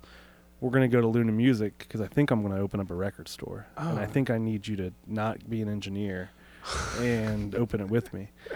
And so I wow, that's a huge thing to ask of someone. hey man, I know you just went to school for a while. And that's that's cool. I did that too. But anyway, um, So I we met in Indy, went to Luna, which I think because Luna on the trip was like one of the last shops I went to, but I was blown away with like clean, organized, Uh-huh. On like not too cool for school, Right. like kind of embodied a lot of the best of what I saw across the country, like on the on the tip, like they they knew it was coming Uh-huh. out new. It just felt nice, Yeah. not dicks. Right. You know, and the that's music that's, snobs and that's so scoffing. weird that you have to say that. But I mean, No, you I- have to say that in a record store. You absolutely do because I, Cleveland, fucking, I walked in there, asked them for a Kendrick Lamar record when that when that first one came out, uh, Yeah. whatever the, it's called. Um, uh, fuck, I love that album. Anyways, I was looking for Kendrick Lamar's album, and then I just wanted to buy it new on vinyl, and he fucking scoffs at me. He's like, "Yeah, um, you might want to go to one of the more commercial places." Um, what the hell? maybe Urban Outfitters or something. And he's like, we don't really carry commercial stuff like that. I was like, but you carry the Black Keys album, last album? And he was like, well, we were one of the first stores they ever played in, so we don't find that to be. You know, I'm just like, okay, dude, you're just What's fucking. the shop? What's the shop called? Oh my god, it's a skeleton, the skull, and uh, Mind's Eye. Not Mind's Eye. That's it. My mind's eye. My Mind's Eye. Yeah. Yeah, It. is that Yeah, it? yeah, yeah, yeah. I know that shop. Whoever was behind the desk, it might have been just that person. No, but that's the thing. That's that is the. I get being able to be like, well, it's not the owner, Mm. because you know you meet most of the owners. You don't. You usually don't get that vibe from the owners or managers or well, the owners. Right. But it does fall on the owner Mm-hmm. when their employees are fucking. Oh yeah, dicks. because I walked out and I didn't buy shit, and um, we'll never go back there again. Well, dude, it's like I, d- I do not get. So that brings me to another story. So Please. that so anyway, so we went to Luna, looked at what they did, kind of like trying to feel out the POS system, uh, like just the logistics of things, like looking what they're stocking, kind of like tr- the first foray into just immersing ourselves into how do you start a record store Yeah. type of thing. Looking at what we really liked, what we didn't like, and then we just started making this master Google Doc list of like things to do and things not to do. And so that was that was the formation of the shop, and that was three years ago. And uh, yeah, it was cool because you know I worked at a CD store growing up in high school, but we're come we came into this with a blank slate, which is Yeah. cool because I you know we don't have this preconceived notion of what a record store is or what it is not, and um, and to that end, when we hired some, when we hired people, when we because he he did get a job and I was still teaching, I had to Mm. finish out that year, so we had this like four month period of like what I call hell when we were building the shop and working our full time jobs and then operating the shop and also working our, it was just it was terrible. I don't even remember those months of my life. They were Right. just they're dis- they're gone. yeah. Um, because you know you work, and I was living in Middletown, so I would like drive half an hour, work on the shop or work at the shop, leave at ten, get home. It was just awful. I was the worst teacher that semester. I feel so bad for all of my students. I I am like overcome with guilt sometimes. Like real late at night, I wake up and be like, oh my god, I was such a shit like. I was such a shitty teacher that semester. Like I was just a bad teacher because I really prided myself up until like myself being a really good teacher. Up Yeah. And I remember thinking like, man, I I really dropped the ball there. So I feel bad about that. But when we hired people to Uh-huh. that end about the story, like people and hiring employees, we had um, when we looked for help, we didn't try to find people that knew the most about music. Mm. It wasn't like, all right, bro, I'm about to quiz you on the fucking top Blue Note records of the 1950s. Do you know this shit or not? But we were looking for like, um, hey, are you nice? are you? Can you have a conversation with a stranger? Are you willing to engage in conversation or help someone find something? Like, musical knowledge was like low on the totem pole. It's Yeah. like, are you a good human? And then you know, I ended up hiring who's now my like my my life partner. So I guess I just you know hired a pretty girl that was nice, essentially. Which, So now which- you know my which- future my future wife. I just hired her. I was like, you know what? I bet I can get you to work cheap because I'm feeling some vibes. feeling some vibes.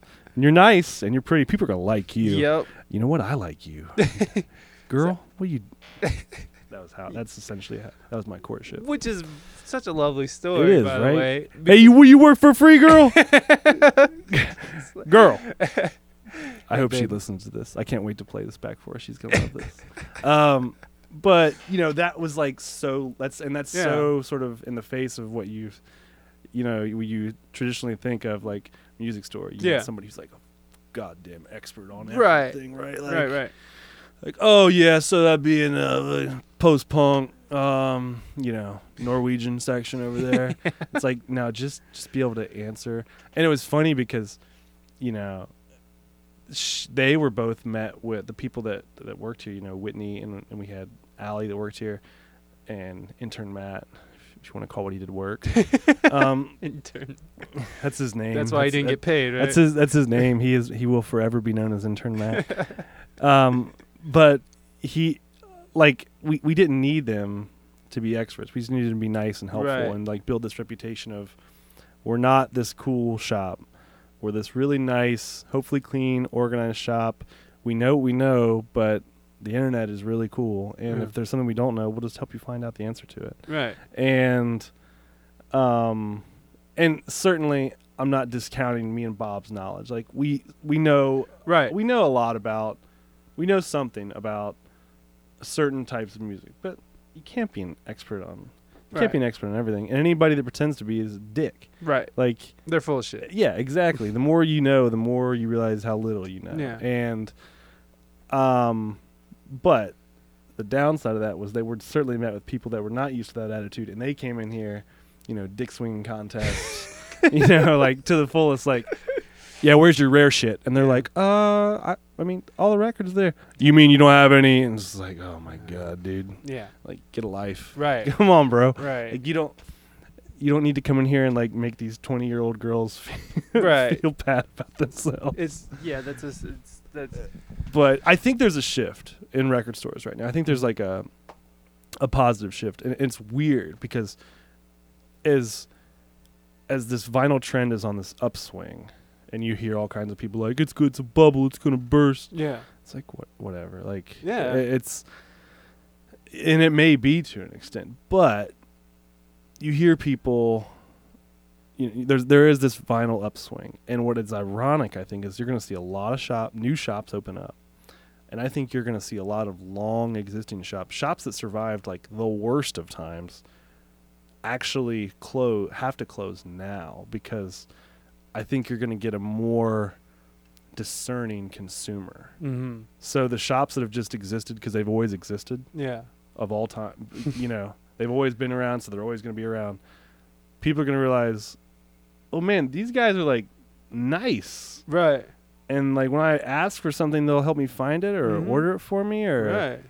or like know where it is and not treat me like shit, and and so it's ironic that I that I think this resurgence is actually going to be the demise of some long existing shops. And I see all kinds of stuff on the internet like vinyl boom, but how come this shop's closing? And I just want to be like, because that dude's a dick Yeah, and he doesn't know how to keep up with trends. Like, yeah, he's a cause, prick. Because maybe that guy shouldn't be running a business in the first place. Yeah, and and it's hard to say like there's gonna be a bubble for music because like people are always gonna want to consume music or art, whatever it is, and the fact that they're able to uh, actually make money on a tactile item such as you know the best of Fraggle Rock on vinyl, Dude, all the versions. All every version.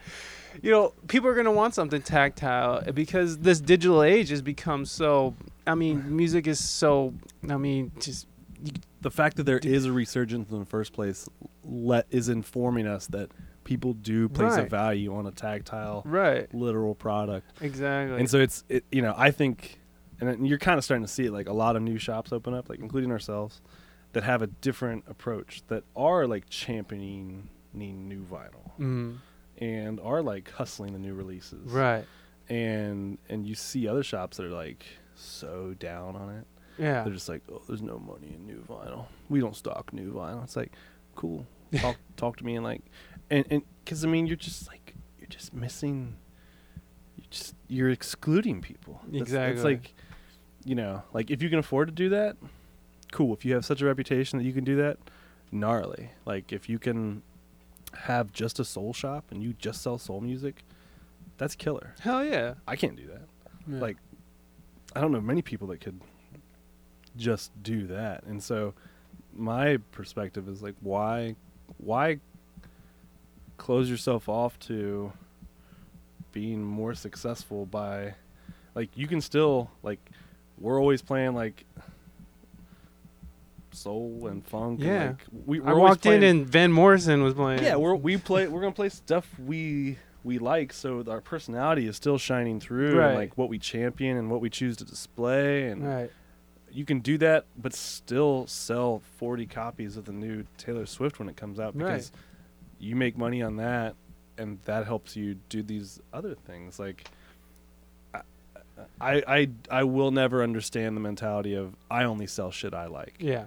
That is defeatist in my point. You are just asking to have problems Right. that you can bitch about. Like, I, like, it, it does seem like it's some old guard shit, you know, just Yeah. like some guys who are just bro, you want to buy T Swizzle? Fucking do it, bro. Like, I'll give a fuck. Right. That's gnarly. You're listening to records. yeah, Great, right, sweet. Like, yeah. It's it maybe just, this is a gateway to you getting into some other really cool shit. Exactly, Maybe it's not. I don't know. Whatever. Who Yeah. am I to judge? People Right. probably look at my musical taste like, this fucking dork is stuck in like 1969. Like, grow up, bub. that shit's past. It's done. Been done. Been done. It's like, and I couldn't be mad. I'd be like, you're right. I'm done. I am stuck in my ways. But right, but you're open for, yeah, and I- you're a businessman, you, like you know, or business person. Excuse me, ladies. Yeah, but there's like there's like a weird there's a weird thing where it's you sh- being like business savvy in the record stores is like not some people think that's not cool or Yeah. not not even cool or like that shouldn't be your top priority.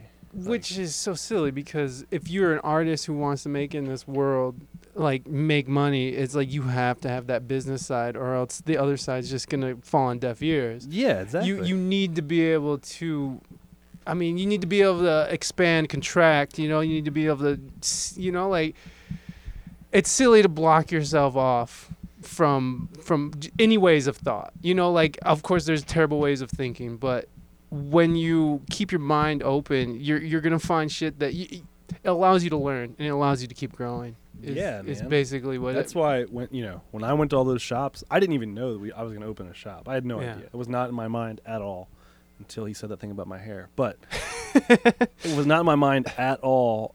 But you know, I looked back on all those experiences, and I could be like, you know, you pull the best because there's there's shops just doing great things that are just crushing it, being friendly and Yeah. recommending. They're great at recommending things, and um, yeah, you pull from the good and you ignore the bad. Yeah. And you know, every time I go to a new record store, I'm I'm always thinking like, oh that's a great idea. You know, like yeah. there's always room to learn, whether it's yeah. whether it's for the bad or good. You know, there's always room to learn. Yeah. I, I think everyone can take from this don't be closed minded. That's right. Just just be open minded. Other people like other things that you're not gonna like, but it doesn't mean that you can't fucking provide that. Yeah, for but, them. but that's that is what led to uh, the record store about three years ago. okay, so so Colemine. So now Colemine plaid just sort is sort of like this. Yeah, one entity Yeah, essentially. and- um, and uh, you know, the beginning of the label was all about trying to make the label seem bigger than it was. Mhm. You know, um, but once we got to a certain point, I wanted it. I, I I definitely wanted the perception to be like, hey, it's two dudes. Yeah. It's two dudes primarily doing all this. Um, and you know that Surefire actually, Surefire was the first LP, I think, when we moved moved into the new space. Um, their first LP, because I, I think I had been like I was in middle of moving and everything, so I was like, ah, I don't. Give me some time, guys. Yeah. But I think that that following summer, that was the first LP, and since then it's been like in overdrive as far as like output. You know, you look how many releases we put out in the years before the shop, and it was like maybe you know three to five, Yeah. 45s usually.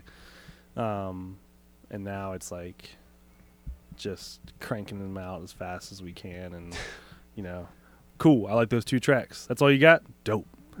45. Sweet. You're not- 45. You're not actually a band? Sweet. Ah. Make up a name. It's cool. On the next one. Like, you know, it's just like, because that's, that's the fun of 45s. Like, you can throw things out there and just see what hits, see Yeah. what resonates with people. Like, Mm. the, the Flying Stars 45, like, Aaron and I, he started talking to me about those things like a year ago. And I remember being like, I was geeked. I heard him and I was like, yeah, yeah, yeah, Yeah. yeah, yeah, yeah. And he was like, yeah, I, I guess it would do all right on 45. And it's like, people dig it. Like, Yeah. People dig it. And now we're like, dude, we got you got to do an LP. Like, you got to do an LP now. yeah. Pe- the people want it. people. Whereas, you know, and, and you can use 45s. It's like, it's pretty, you know, it's nominal investment. You know, it's not huge. Yeah. And it's like, if it crushes, Right. Sweet. hey, do an LP. Right. Hey, that made up band you had, get them back together. Um, get the boys in there. I was curious in how you um like for instance when you when you go around when you're trying to hustle Colemine like what wh- how do you even approach somebody like that at a record store I mean like how does that Um, even work So when I cold call shops, what I usually do first is I'm like, um, yeah, hey, do you guys have the? I'm just looking for a couple tiles. Wondering if you have them in stock, and I'll just ask about like Budos band okay okay or like uh, El Michels Affair or like Sharon Jones, Mm. and just sort of feel out like, all right, does is this shop? And if they're like, no, we don't stock that, it's like, okay, cool. Like you probably won't like anything we're doing. So I'm not even gonna waste your time. But if they're like, yeah, then I'll be like, oh, okay, cool, and then I'll call back and be like, hey, uh, this is you know Terry from Colemine's, and I usually will send them LPs, uh-huh. promo LPs, because our LPs sort of like super heavy duty, and they they stand out, and no, not very many record labels send promo LPs. People they send a lot of CDs. right So you immediately sort of stand out. And then, you know, I'm very confident in the music. So I think if they play our records, they're going to realize, oh, this is like, this is record store music. Yeah. You know, this is music that feels like it should be played in a record store. It does well. And this is the kind of shit that people are like, what is this? You know, like, Yeah, yeah, yeah. What, what, is, what is this record? right what's Um, yeah. exactly. Yeah. Like I'm gonna, I'm gonna sell five copies of the new Beta Band LP. You know, the high fidelity moment. Like it's it's stuff like that because it's not that it's not so well known that you know it's it's easy for a shop. To, it's like a new market. Mm. You know, if nobody in their town's ever heard of it, they can hustle ten copies of our comp Yeah. easily to people. Like, oh, cool, you like Daptone? You hip to this? You're Yeah. not? All right, here you go. You're gonna Yeah. buy it. Um, and so, in a lot of ways, when I'm approaching shops, it's you know, Daptone has paved the way. yeah Absolutely. Like there is no no way around it. They have absolutely paved the way because not that our sounds are like dead on the same because they're not. right But if people are into that vibe, chances are they're going to be into what we're doing. And I think sonically we're we're probably a little more broad and and you know, not saying we're like more open minded, but just sonically, like there's probably things that are cleaner they wouldn't release, things that are certain whatevers that they Mhm. probably wouldn't put out. But that's that's always the first question. Like, hey, do you guys do pretty well with Yeah. Daptone? that's your in the, Yeah, you know that because if they don't, uh, they probably won't, don't give a shit about what we're doing. So when you're putting on new artists now, is like, is it still something that's pretty organic, where it's just like you know this guy, and there is it still like that, or how is it? Yeah, are, I are you guys being more approached now? Are people? Oh, we're, we definitely get approached a lot more now. We I'd say we get uh, three to four demos a week for oh sure. wow, Um, I'd say the the rate of good is pretty low, but not even good, just appropriate. like yeah, yeah, yeah. we'll get stuff. And I'm like, do you did you right? Did you research this? Yeah, did you even see like the horse shit we're putting out? Like, you don't want to do this record with me. Right. I don't know how to do what you're doing. This is like they're like, come on, I got a black metal group. They're just gonna knock Dude, the yeah. socks off. Yeah, yeah. We, hey, we heard you'd be a really good fit for us, for real. And I'm like, no, we're not. Like, yeah, yeah. and I want to spend a long time being like, you mother, wasting my motherfucking. but it's like, nah, we're not interested, man. But it's pretty organic. Like if I go back through, you know, these the most recent series releases. Uh, Flying Stars is the drummer from Durand. Okay. Junior Thomas was on Truth and Soul formerly. Okay. Um, so it, you know, it's just sort of. I think he was on my Instagram feed, and I was like, "Wonder what that dude's doing." and so I messaged him. Yeah. he was like, "Actually, I've got some new tunes." I was like, "Dope." Sweet. It sounded awesome. Um, Durand, where is Durand located? Like, where is he? is So d- I I think he's getting ready to move to New York, oh. but he's from Louisiana, oh, okay, okay. and then so- they all met in Bloomington when they Oh, were at school at IU. all right. So, So where's he stationed at? I, I I- couldn't. right figure- now they're on the road, Oh. I think, but home is definitely Louisiana. Okay. Um, I fucking because I got to see Durand play with Surefire. Or sure, Surefire. I oh yeah, yeah, yeah. They played a, a. It was a tiny little venue that's changed names for like. like That's right. I remember. times. I would remember setting up advertisements for that, and I was trying to. They changed it like the week. I was trying to make an advertisement Yeah. for that, and I was like, I don't even. It's like Right. Spacebar, right? No, well, Formerly Space Spacebar. Spacebar is actually, yeah, it was Spacebar, and then it was like Bar Eleven, and then like all this. I mean, like Yeah. So how do you? six How do I market from five from uh ten states away right when And- I don't even know what the name of the damn the fucking is? place was packed. That's good. It was packed, packed wall to wall. Like I kind of figured Surefire would, you know, bring a crowd. Surefire has their thing going on, but Durand, man, they they killed it. Man. Oh, yeah, they they're- killed they're it. I bought the I bought the LP immediately. And I was like, I'm gonna get this shit. yeah. I actually, I actually, when I when Tim came over, because I used to do my podcast, because I had a studio in my garage in San Diego, and um, people would come, and I had more stuff going on. I had like a little sound effects pad. I'd hit like the air horn, pew pew pew, or God. it was ridiculous. I mean, it wasn't so long ago. I mean, it was like four episodes ago. You could hear me go pew pew pew. I but- like. To, I want to do that in the shop sometime. Yeah, just like, What like, up? About to play this dope track. Y'all ready? Here it comes. it's just it's it was fun but i asked him to bring both the albums because uh I, I, I bought them immediately just because like i just love what he did and then when we started talking he said that he was signed to you guys and he kind of broke down the deal that you guys kind of take care of half of production and you do the pressing right something yeah, like we that pay. We pay for pay for everything up front. um so when you have new artists is that how you approach is like we'll pay for all the pressing Oh yeah, I mean the deals are always the deals are pretty straightforward. They're usually like, you know, we'll we'll pay for pay for everything, mm, whatever, you know, whether it's stuff that needs recorded. Most most of the time everything's done. Yeah. So most of the time it's either the artist has paid for it or they have um the artist is paid for it or, or it's close to being done or Mhm. whatever. They need maybe some more mixing hours or mastering or Yeah. whatever.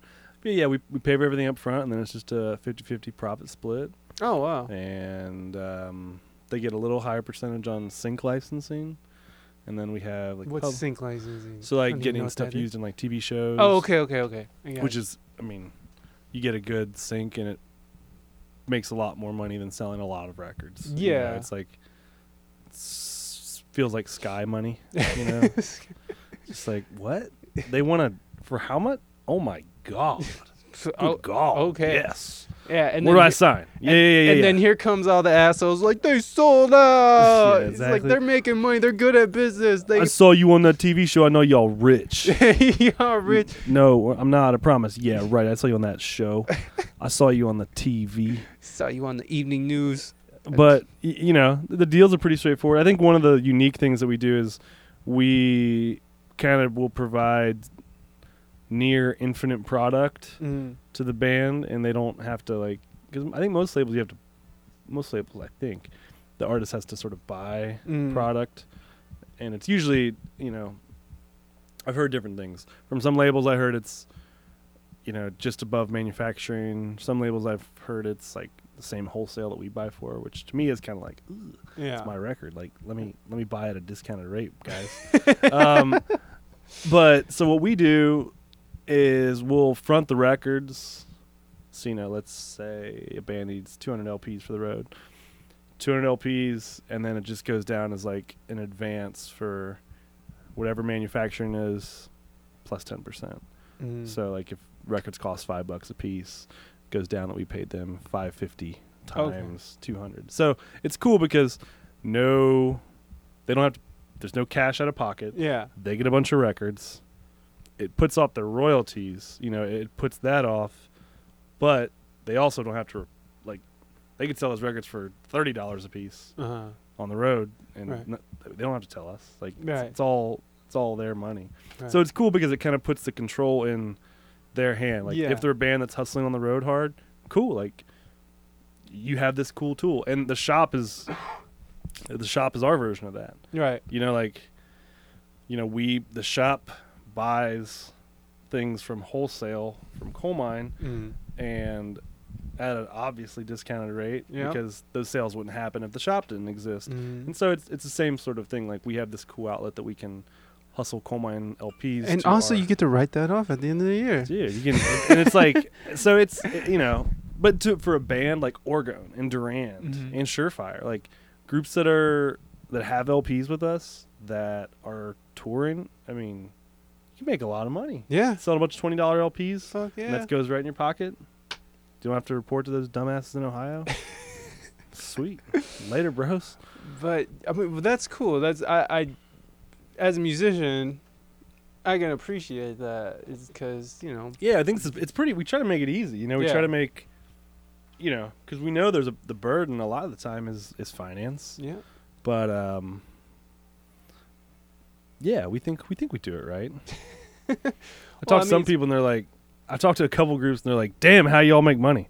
Well, that's what I was actually just gonna ask. Like, so And that's how good does- to hear. How does, so how does that translate for you guys? I mean, I'm not asking for specific numbers, I- but I Uh, mean, like, I so I think so right now. Um, I th- right now I think the the shop is definitely it's all under one business Mhm. entity, but the shop is definitely what's sort of paying our salaries yeah, and you know paying our insurance and our rent and our Mhm. whatever. Or in order for us to live the luxurious lives that we live, working like eighty hours a week. Um, so the shop is definitely doing that, but we live so lean. Like we don't, we go on. Va- the only money we spend significantly, either one of us, is vacation. Like Yeah. that's, we'll take a few vacations a year, and that's where we'll spend any money. Other than that, we're pretty frugal yeah, and therefore there is a lot of profit that is left over but the label is a profit sucking machine because it's growing fast. Yeah, it's growing so rapidly that we're just investing what's up bub? Speaking of intern matt we're just uh, investing so much in the label that you know if you look at the books you're like oh you guys are doing all right. But we'd be doing a lot better if the label didn't exist because it's it's growing so fast. And we know in the next we can feel it. Like we can Mhm. feel it's gonna have this it's gonna one of these years all of a sudden you're just gonna be like damn. Yeah. like it's gonna turn this corner but a label is just it's a long term thing you know Yeah. it's not that's why when i talk to people and they're like yeah i'm gonna start a label. It's like damn like okay, how much money do you have? Because i mean i think you know i look at our numbers and i'm like we've spent $180000 pressing records in the last two years. Wow, i'm like that is a lot of money. Yeah, it's scary. Yeah, and um for sure, and it's like ah and if we didn't have the shop no way right, no way that happens because there's Uh. no way you could generate that much profit and mm. and churn it over like that. Is there any other places that are like kind of like terrariums like this, like that kind of do the same thing, or Um, is this? so I, I know there's a lot of shops across the country that have labels. Mm. Oh yeah, Shake It. Like Shake It has that's. Shake It I has their don't own know label. why I asked that. I I, re- but- I know that, but it is I- unique. Yeah. Um, you know, because how functional they are as a label is, you know, it, it they're usually a label because they can afford to press records, they know how to do them, and they have Yeah. a medium to sell them. right. they're not maybe they're not are they marketing them the same way that a traditional label does or are they doing the digital distribution are they handling the publishing the sync licensing the facebook ads like are they doing all those things probably not like they're probably just like hey bro yeah i'll press 545s for you and then we'll sell them in the shop and you Yeah. got- you got a record out That's, yeah. and I think that's how most record shop labels operate. I think the few exceptions might be us. Um, Shake It does sell a lot of CDs, of their CDs and their LPs. Um, uh, Light in the Attic, because Light in the Attic has a shop now out in Seattle. I didn't- They're like a gnarly like reissue. Are they the? They did the Lee Moses record last year. Okay, I I They're just the shit. Okay, they're, I'm gonna have to just so look into it, Fucking tight. They Okay. do like killer jackets. what they call again? Lighthouse. Light in the Attic. Light in the Attic- Lighthouse. They're so they're so cool. They just do like the most obscure reissues of shit that you need to have but didn't even know you needed to have. and you're like, oh my god, what it- is this collection of North American folk Nice. songs that's blowing my mind? But uh, they they have a shop now in Seattle, but they were a label first. Um, but I this is very you know the unique thing about this is if Plaid Room burned to the ground, the label would continue to exist. I don't think that's the case for most record shop labels. Gotcha. Um, and the other amazing thing is that we have a studio. Yeah. So we cut things here, like it's it's all inclusive. Like, Right. We can cut shit here. The next morning, listen to rough mixes while we're working, and like kind of gauge Yeah. customers. Like, people like this shit. Yeah. People hate this shit. Yeah. If you see people blow. Yeah, yeah, you're like, damn. That's, I mean, Delvon Lamarr, the liner notes for the upcoming organ trio we just signed in Seattle. The liner notes are essentially that story because we got the L, we listened to the LP and we were like, man, we really like this. Mm. we don't know if it would do that. Like we were trying to figure out if if an LP was warranted. Like, are people gonna like this enough? Is is this just feel like an organ trio? And the more we listened to, it, we were like, man, uh, this shit is really. We thought it was really good, Mm. and so we started playing it out front a lot, and we got just you know tens of people being like, "What is this? This is fucking good." Yeah. And you're like, "Oh yeah." Okay. yeah, Sweet. You're right. You're right. You're right. Yeah, yeah, yeah. We're- is good. we're not we're not wrong. Okay, cool. hey, hey, hey, we want to sign you guys. You know, it's like Right. that's not that that's the exclusive informant because it's not at all. No, but it's always helpful because sometimes you start to feel like, you know, am I just putting this out because I like this shit? Right. You know, is, right. is this viable type of thing? So, it's. It's it's it's unique, uh, absolutely unique. Because I, like I said, the shop burned to the ground Yeah. Colemine's still. Colemine would still exist yeah and and uh yeah it's cool and then they make each other better the label makes the shop better the shop makes the label better Do you do in-store performances? we do yeah we just had the buffalo killers here on friday their local Nice. band had a new record coming out Durand's been here twice and Oh. monophonics have been here and who else has been here from the label black market brass is here and they were recording wesley bright was here when he was recording um, Fuck it, Tim. Where you ship your whole band across the country? I would love that. That'd be so sweet. too. They'd be like, "Wow, we just made negative four thousand dollars on this trip. Woo! Hell yeah. Yeah. We had a good But we time. played at, at Plaid But we played in a tiny room to 40 people. It was tight.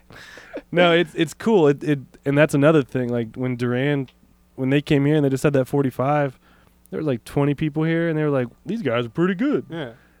And that's that is the cool thing about Loveland. It's kind of like, it's kind of not cool Mm. in a way, like not not hip. It's just like sort of normal dude, normal people. Yeah, right? yeah, yeah. and so it's it's like we don't get a bunch we don't get a bunch of pretentious fucks that come out to the shows we just get people who are like oh we heard there's live music tonight cool that sounds fun i'll Yeah. go down to the record shop Oh, and they're like that. oh wow what is what is what a nice band you know like like it's always it's always super quiet like they're super polite during Yeah. like they just want to hear it and then they buy the records Yeah. it's like god this is so cool like that is cool, man. band comes to town that none of these people have ever heard of Yeah. they come out to the show and then they buy the record and now they know who they are.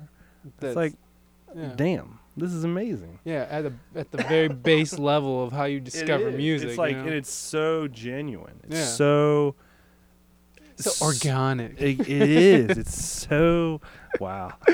No, I, I agree, and, and I think that's a beautiful thing. I think what you guys are doing is so beautiful. I, it's like such a refreshing approach to a shit show that is the music industry, the man, and like Beyonce and Jay Z. That- yeah, man, we, we're not jaded. Like we're that's. I don't ever want to be jaded. I don't. I don't ever want to be like a record store crotch. You know, be like old man just hating the world. Or Yeah.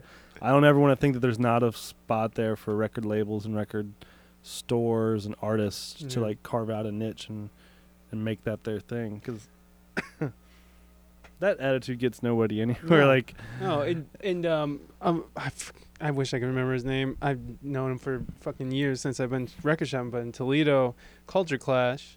um, Pat. Pat, thank you, Pat. Yeah. Like, like it was like two days before he died. I was in the fucking store buying stuff for my niece because she's fucking she she's. It's awesome to see her fucking growing in music, but. I was talking to him, and we were just talking about Miles Davis and um, what's the one? Um, the one with the babies playing in the water. Water, Water babies. Babies, Jeez, OP. I was buying that album. We were just talking about, and he was so cool about fucking. and like that's how he's been. Even when he was um, the one before Culture Clash. I forgot what it's called. Jesus Christ, Boogie Records, Mhm. right? I don't know. Who cares? In any Yeah, case, Pat was Pat was the man. yeah, Pat was an amazing person who you could just walk into and just talk to him, and he would just be like so open and generous with his time, and and you know, as you are right now. I mean, and I'm sure you are with your customers. Um, I only got a couple more questions. They're quick, and Yeah, I know you got business to run here. Hit me with him. um, so I asked this for, with all musicians that I have on. It's um, what are a, what is a weakness that you've either currently or previously overcome in your playing. so like for me, um, my left hand on the piano is dog shit. So I work on that. So something in that vein, if that's even something that you do anymore, or if that's something that you. I. Um, I mean, obviously you're playing still. But I think the biggest thing I've overcome is trying to get. Um, I I definitely used to like aspire to like Jaco, Victor Wooten when I Mhm. was in high school and Yeah, yeah. college, and like I wanted to be this fucking badass This motherfucker. Like, virtuosity. and you know, I think the biggest thing that changed for me was once I started getting really into, like especially the Daptone shit, like Mhm. that and i was really into um um Medeski Martin Wood and I loved Chris Wood's bass playing. I was just like, God, this guy's a beast right. of a musician, but he doesn't always play a million notes. So I think getting over the, f- you know, realizing that I could make records that I liked without having to be this like virtuoso type of. That sounds like a backhanded compliment to myself, but it's not. A humble it's like, brag. Yeah, yeah, humble. Yeah. you know, the best thing about me is that I figured out that I don't have to be that good to be that good. but like that was a big thing that I I wanted to be such like I look back at how like dorky I got with gear and like with trying to like solos and shit. Mhm. Just realizing that like, hey dude, you know what your role is? Fucking sit in the fucking You pocket. stay in the fucking Nobody nobody wants to hear your dumb bass solos, bro. Yeah, like- that era is over. Nobody wants to hear that shit. You want they want to hear like maybe one, Yeah. maybe two notes, but it's like boom boom boom boom boom boom. That's all anybody wants to hear. Maybe a you. slide every now and then.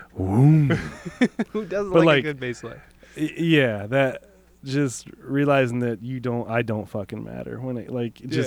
Just do your like sit in the pocket. Shut up and sit in the pocket and do your thing. I, I think that was like a huge realization for me. I was the same way. I was like, I want to be this great. What and the problem was is that I play actively. I play fucking guitar, bass, and keyboards out. You know, so like, I never took the time to really pull those instruments apart and like really learn them properly.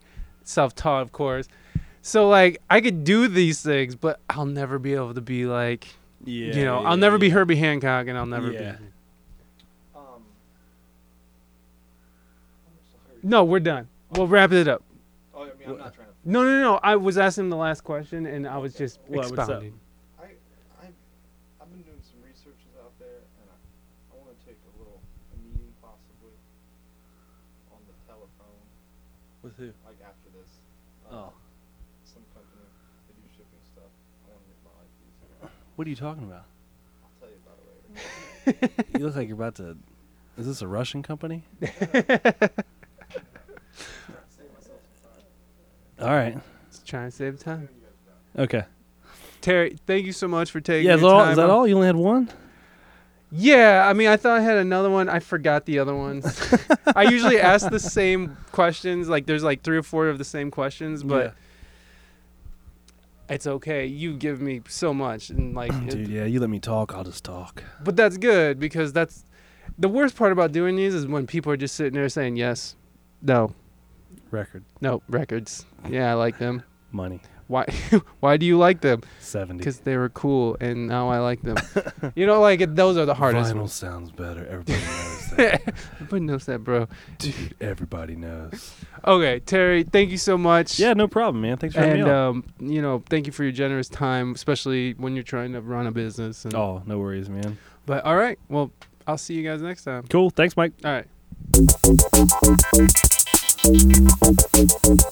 Thank you, Terry. I appreciate that, even though that happened um, a couple years ago now.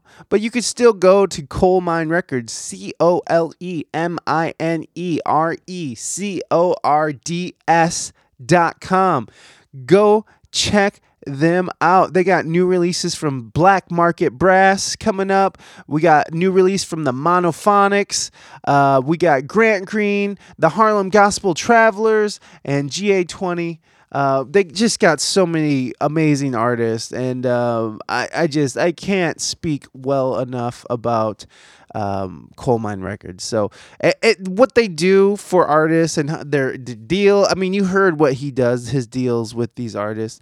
I mean, it's just uh, he's great, and this was a couple years ago now. So I mean, they've only gotten bigger since then. You know, I should reach out to Terry and see if he wants to do a follow up because they've been just killing it lately. So coleminerecords.com, go check them out. You can also check out ReinaMystique.com, R E I N A M Y S T I Q U E.com. Check it out. We're releasing new singles every month for the year of 2020. Our latest single is Lyrical Drive By, which you could hear at the top of the show. So I don't know how you ended up at the end without hearing the beginning. Maybe you um, skipped the beginning to get to Terry, and here you are. And so this is what I'm going to tell you. Go back to the beginning and check it out. Uh, Lyrical Drive By by Reina Mystique. It's uh, uh, it's the latest single. It's a collaboration between us and Conscious and the Co-op, which is a band that uh, we were a part of, and it was a good time. So check it out. Uh, uh, let's see. Uh, You can go to WeSpeakEnglishGood.com. We'll be expanding that website sooner to fit my media needs. And uh and uh let's see. You can like subscribe and uh let's see. No wait. Was it like subscribe review? Like subscribe review. You can like us on instagram at we speak english good and on facebook at the same facebook.com slash we speak english good. Uh, you can follow us on snapchat if you want. I don't know why you would. I barely use it. Uh, like i said i only use it to buy weed. So it's just I, might use it eventually oh yeah i think i'm on tiktok too now but that was just general curiosity and then i found out the chinese are stealing our information which isn't new information that's how they built their technology grid is by stealing all that information. So, anyways, uh, the Lord bless, God bless China.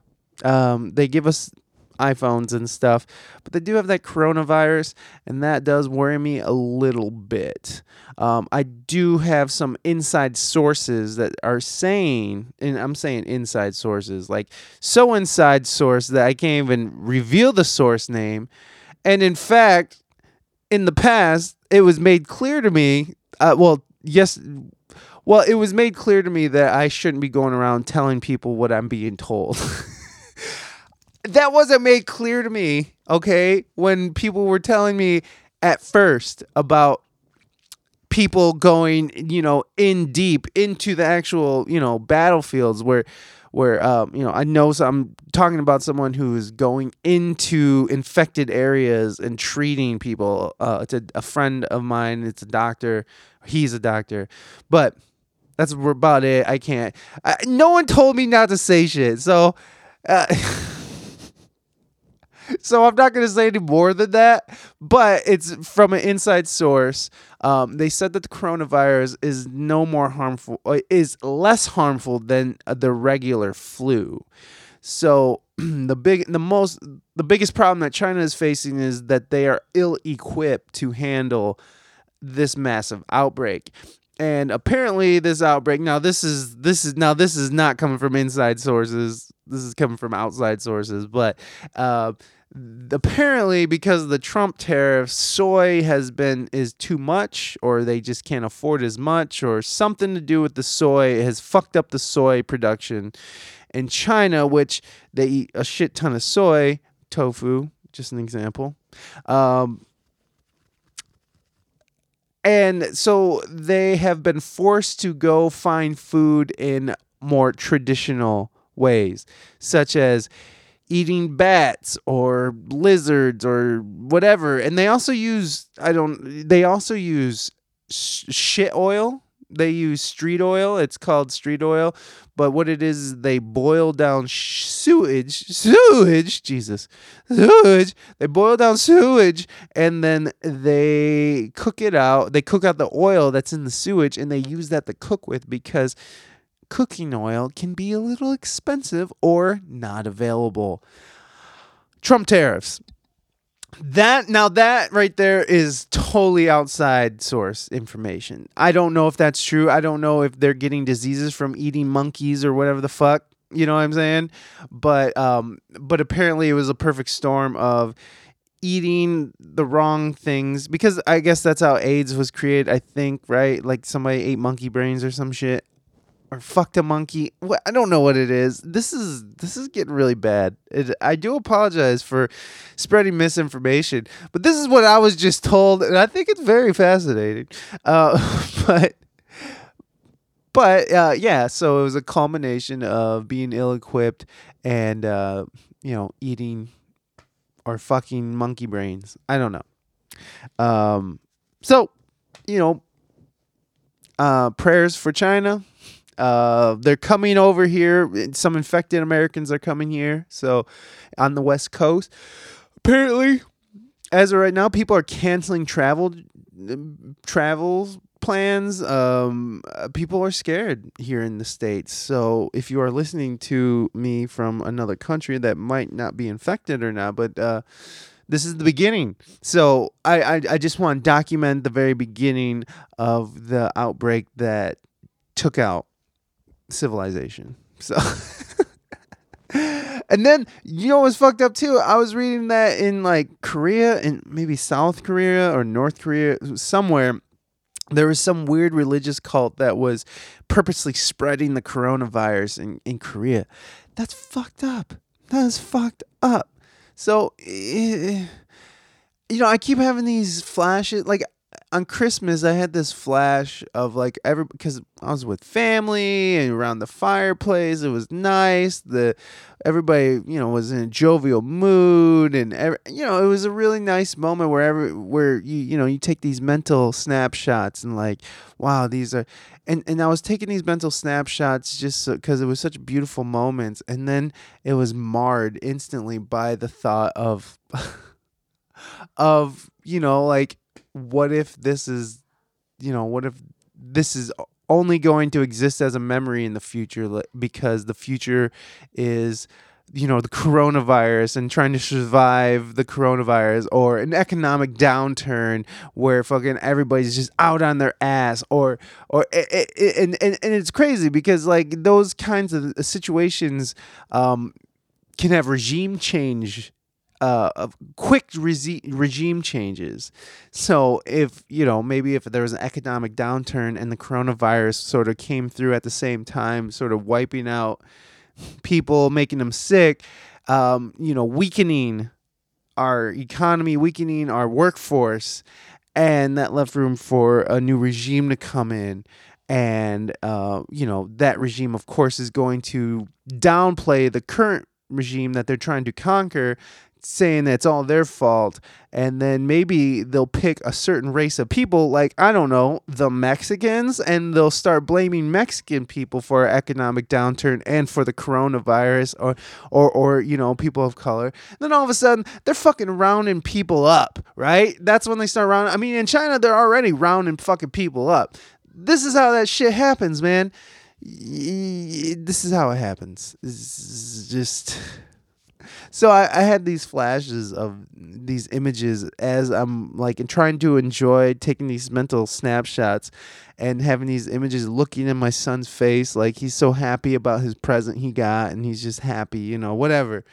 And then and then and then there's just flashes of me seeing his face where we're all hungry and emaciated and, and like it's cold and it's dark and, and things are dirty and you know, stuff are in fire, like things are on fire and billowing smoke out into the distance. You can see it out your window, and like there's nothing but like, you know, snow is falling, but it's summer because it's ashes from fucking, you know, the the infirmary where they're or the infirmary. That's not where they where they're burning the bodies in mass. You know, it's just. I don't know. I don't know why I don't know why I had those thoughts, but I mean, it could happen. Oh God, I'm bumming myself out. Follow us on Instagram at We Speak English Good. um, no, but you can write the show at We Speak English Good at gmail.com. Um, eh, please write the show. Give us your opinions. We love to hear from you.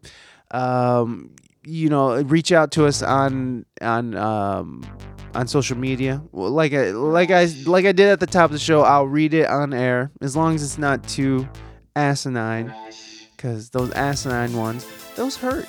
They hurt. You know, I put on a bit. I put on.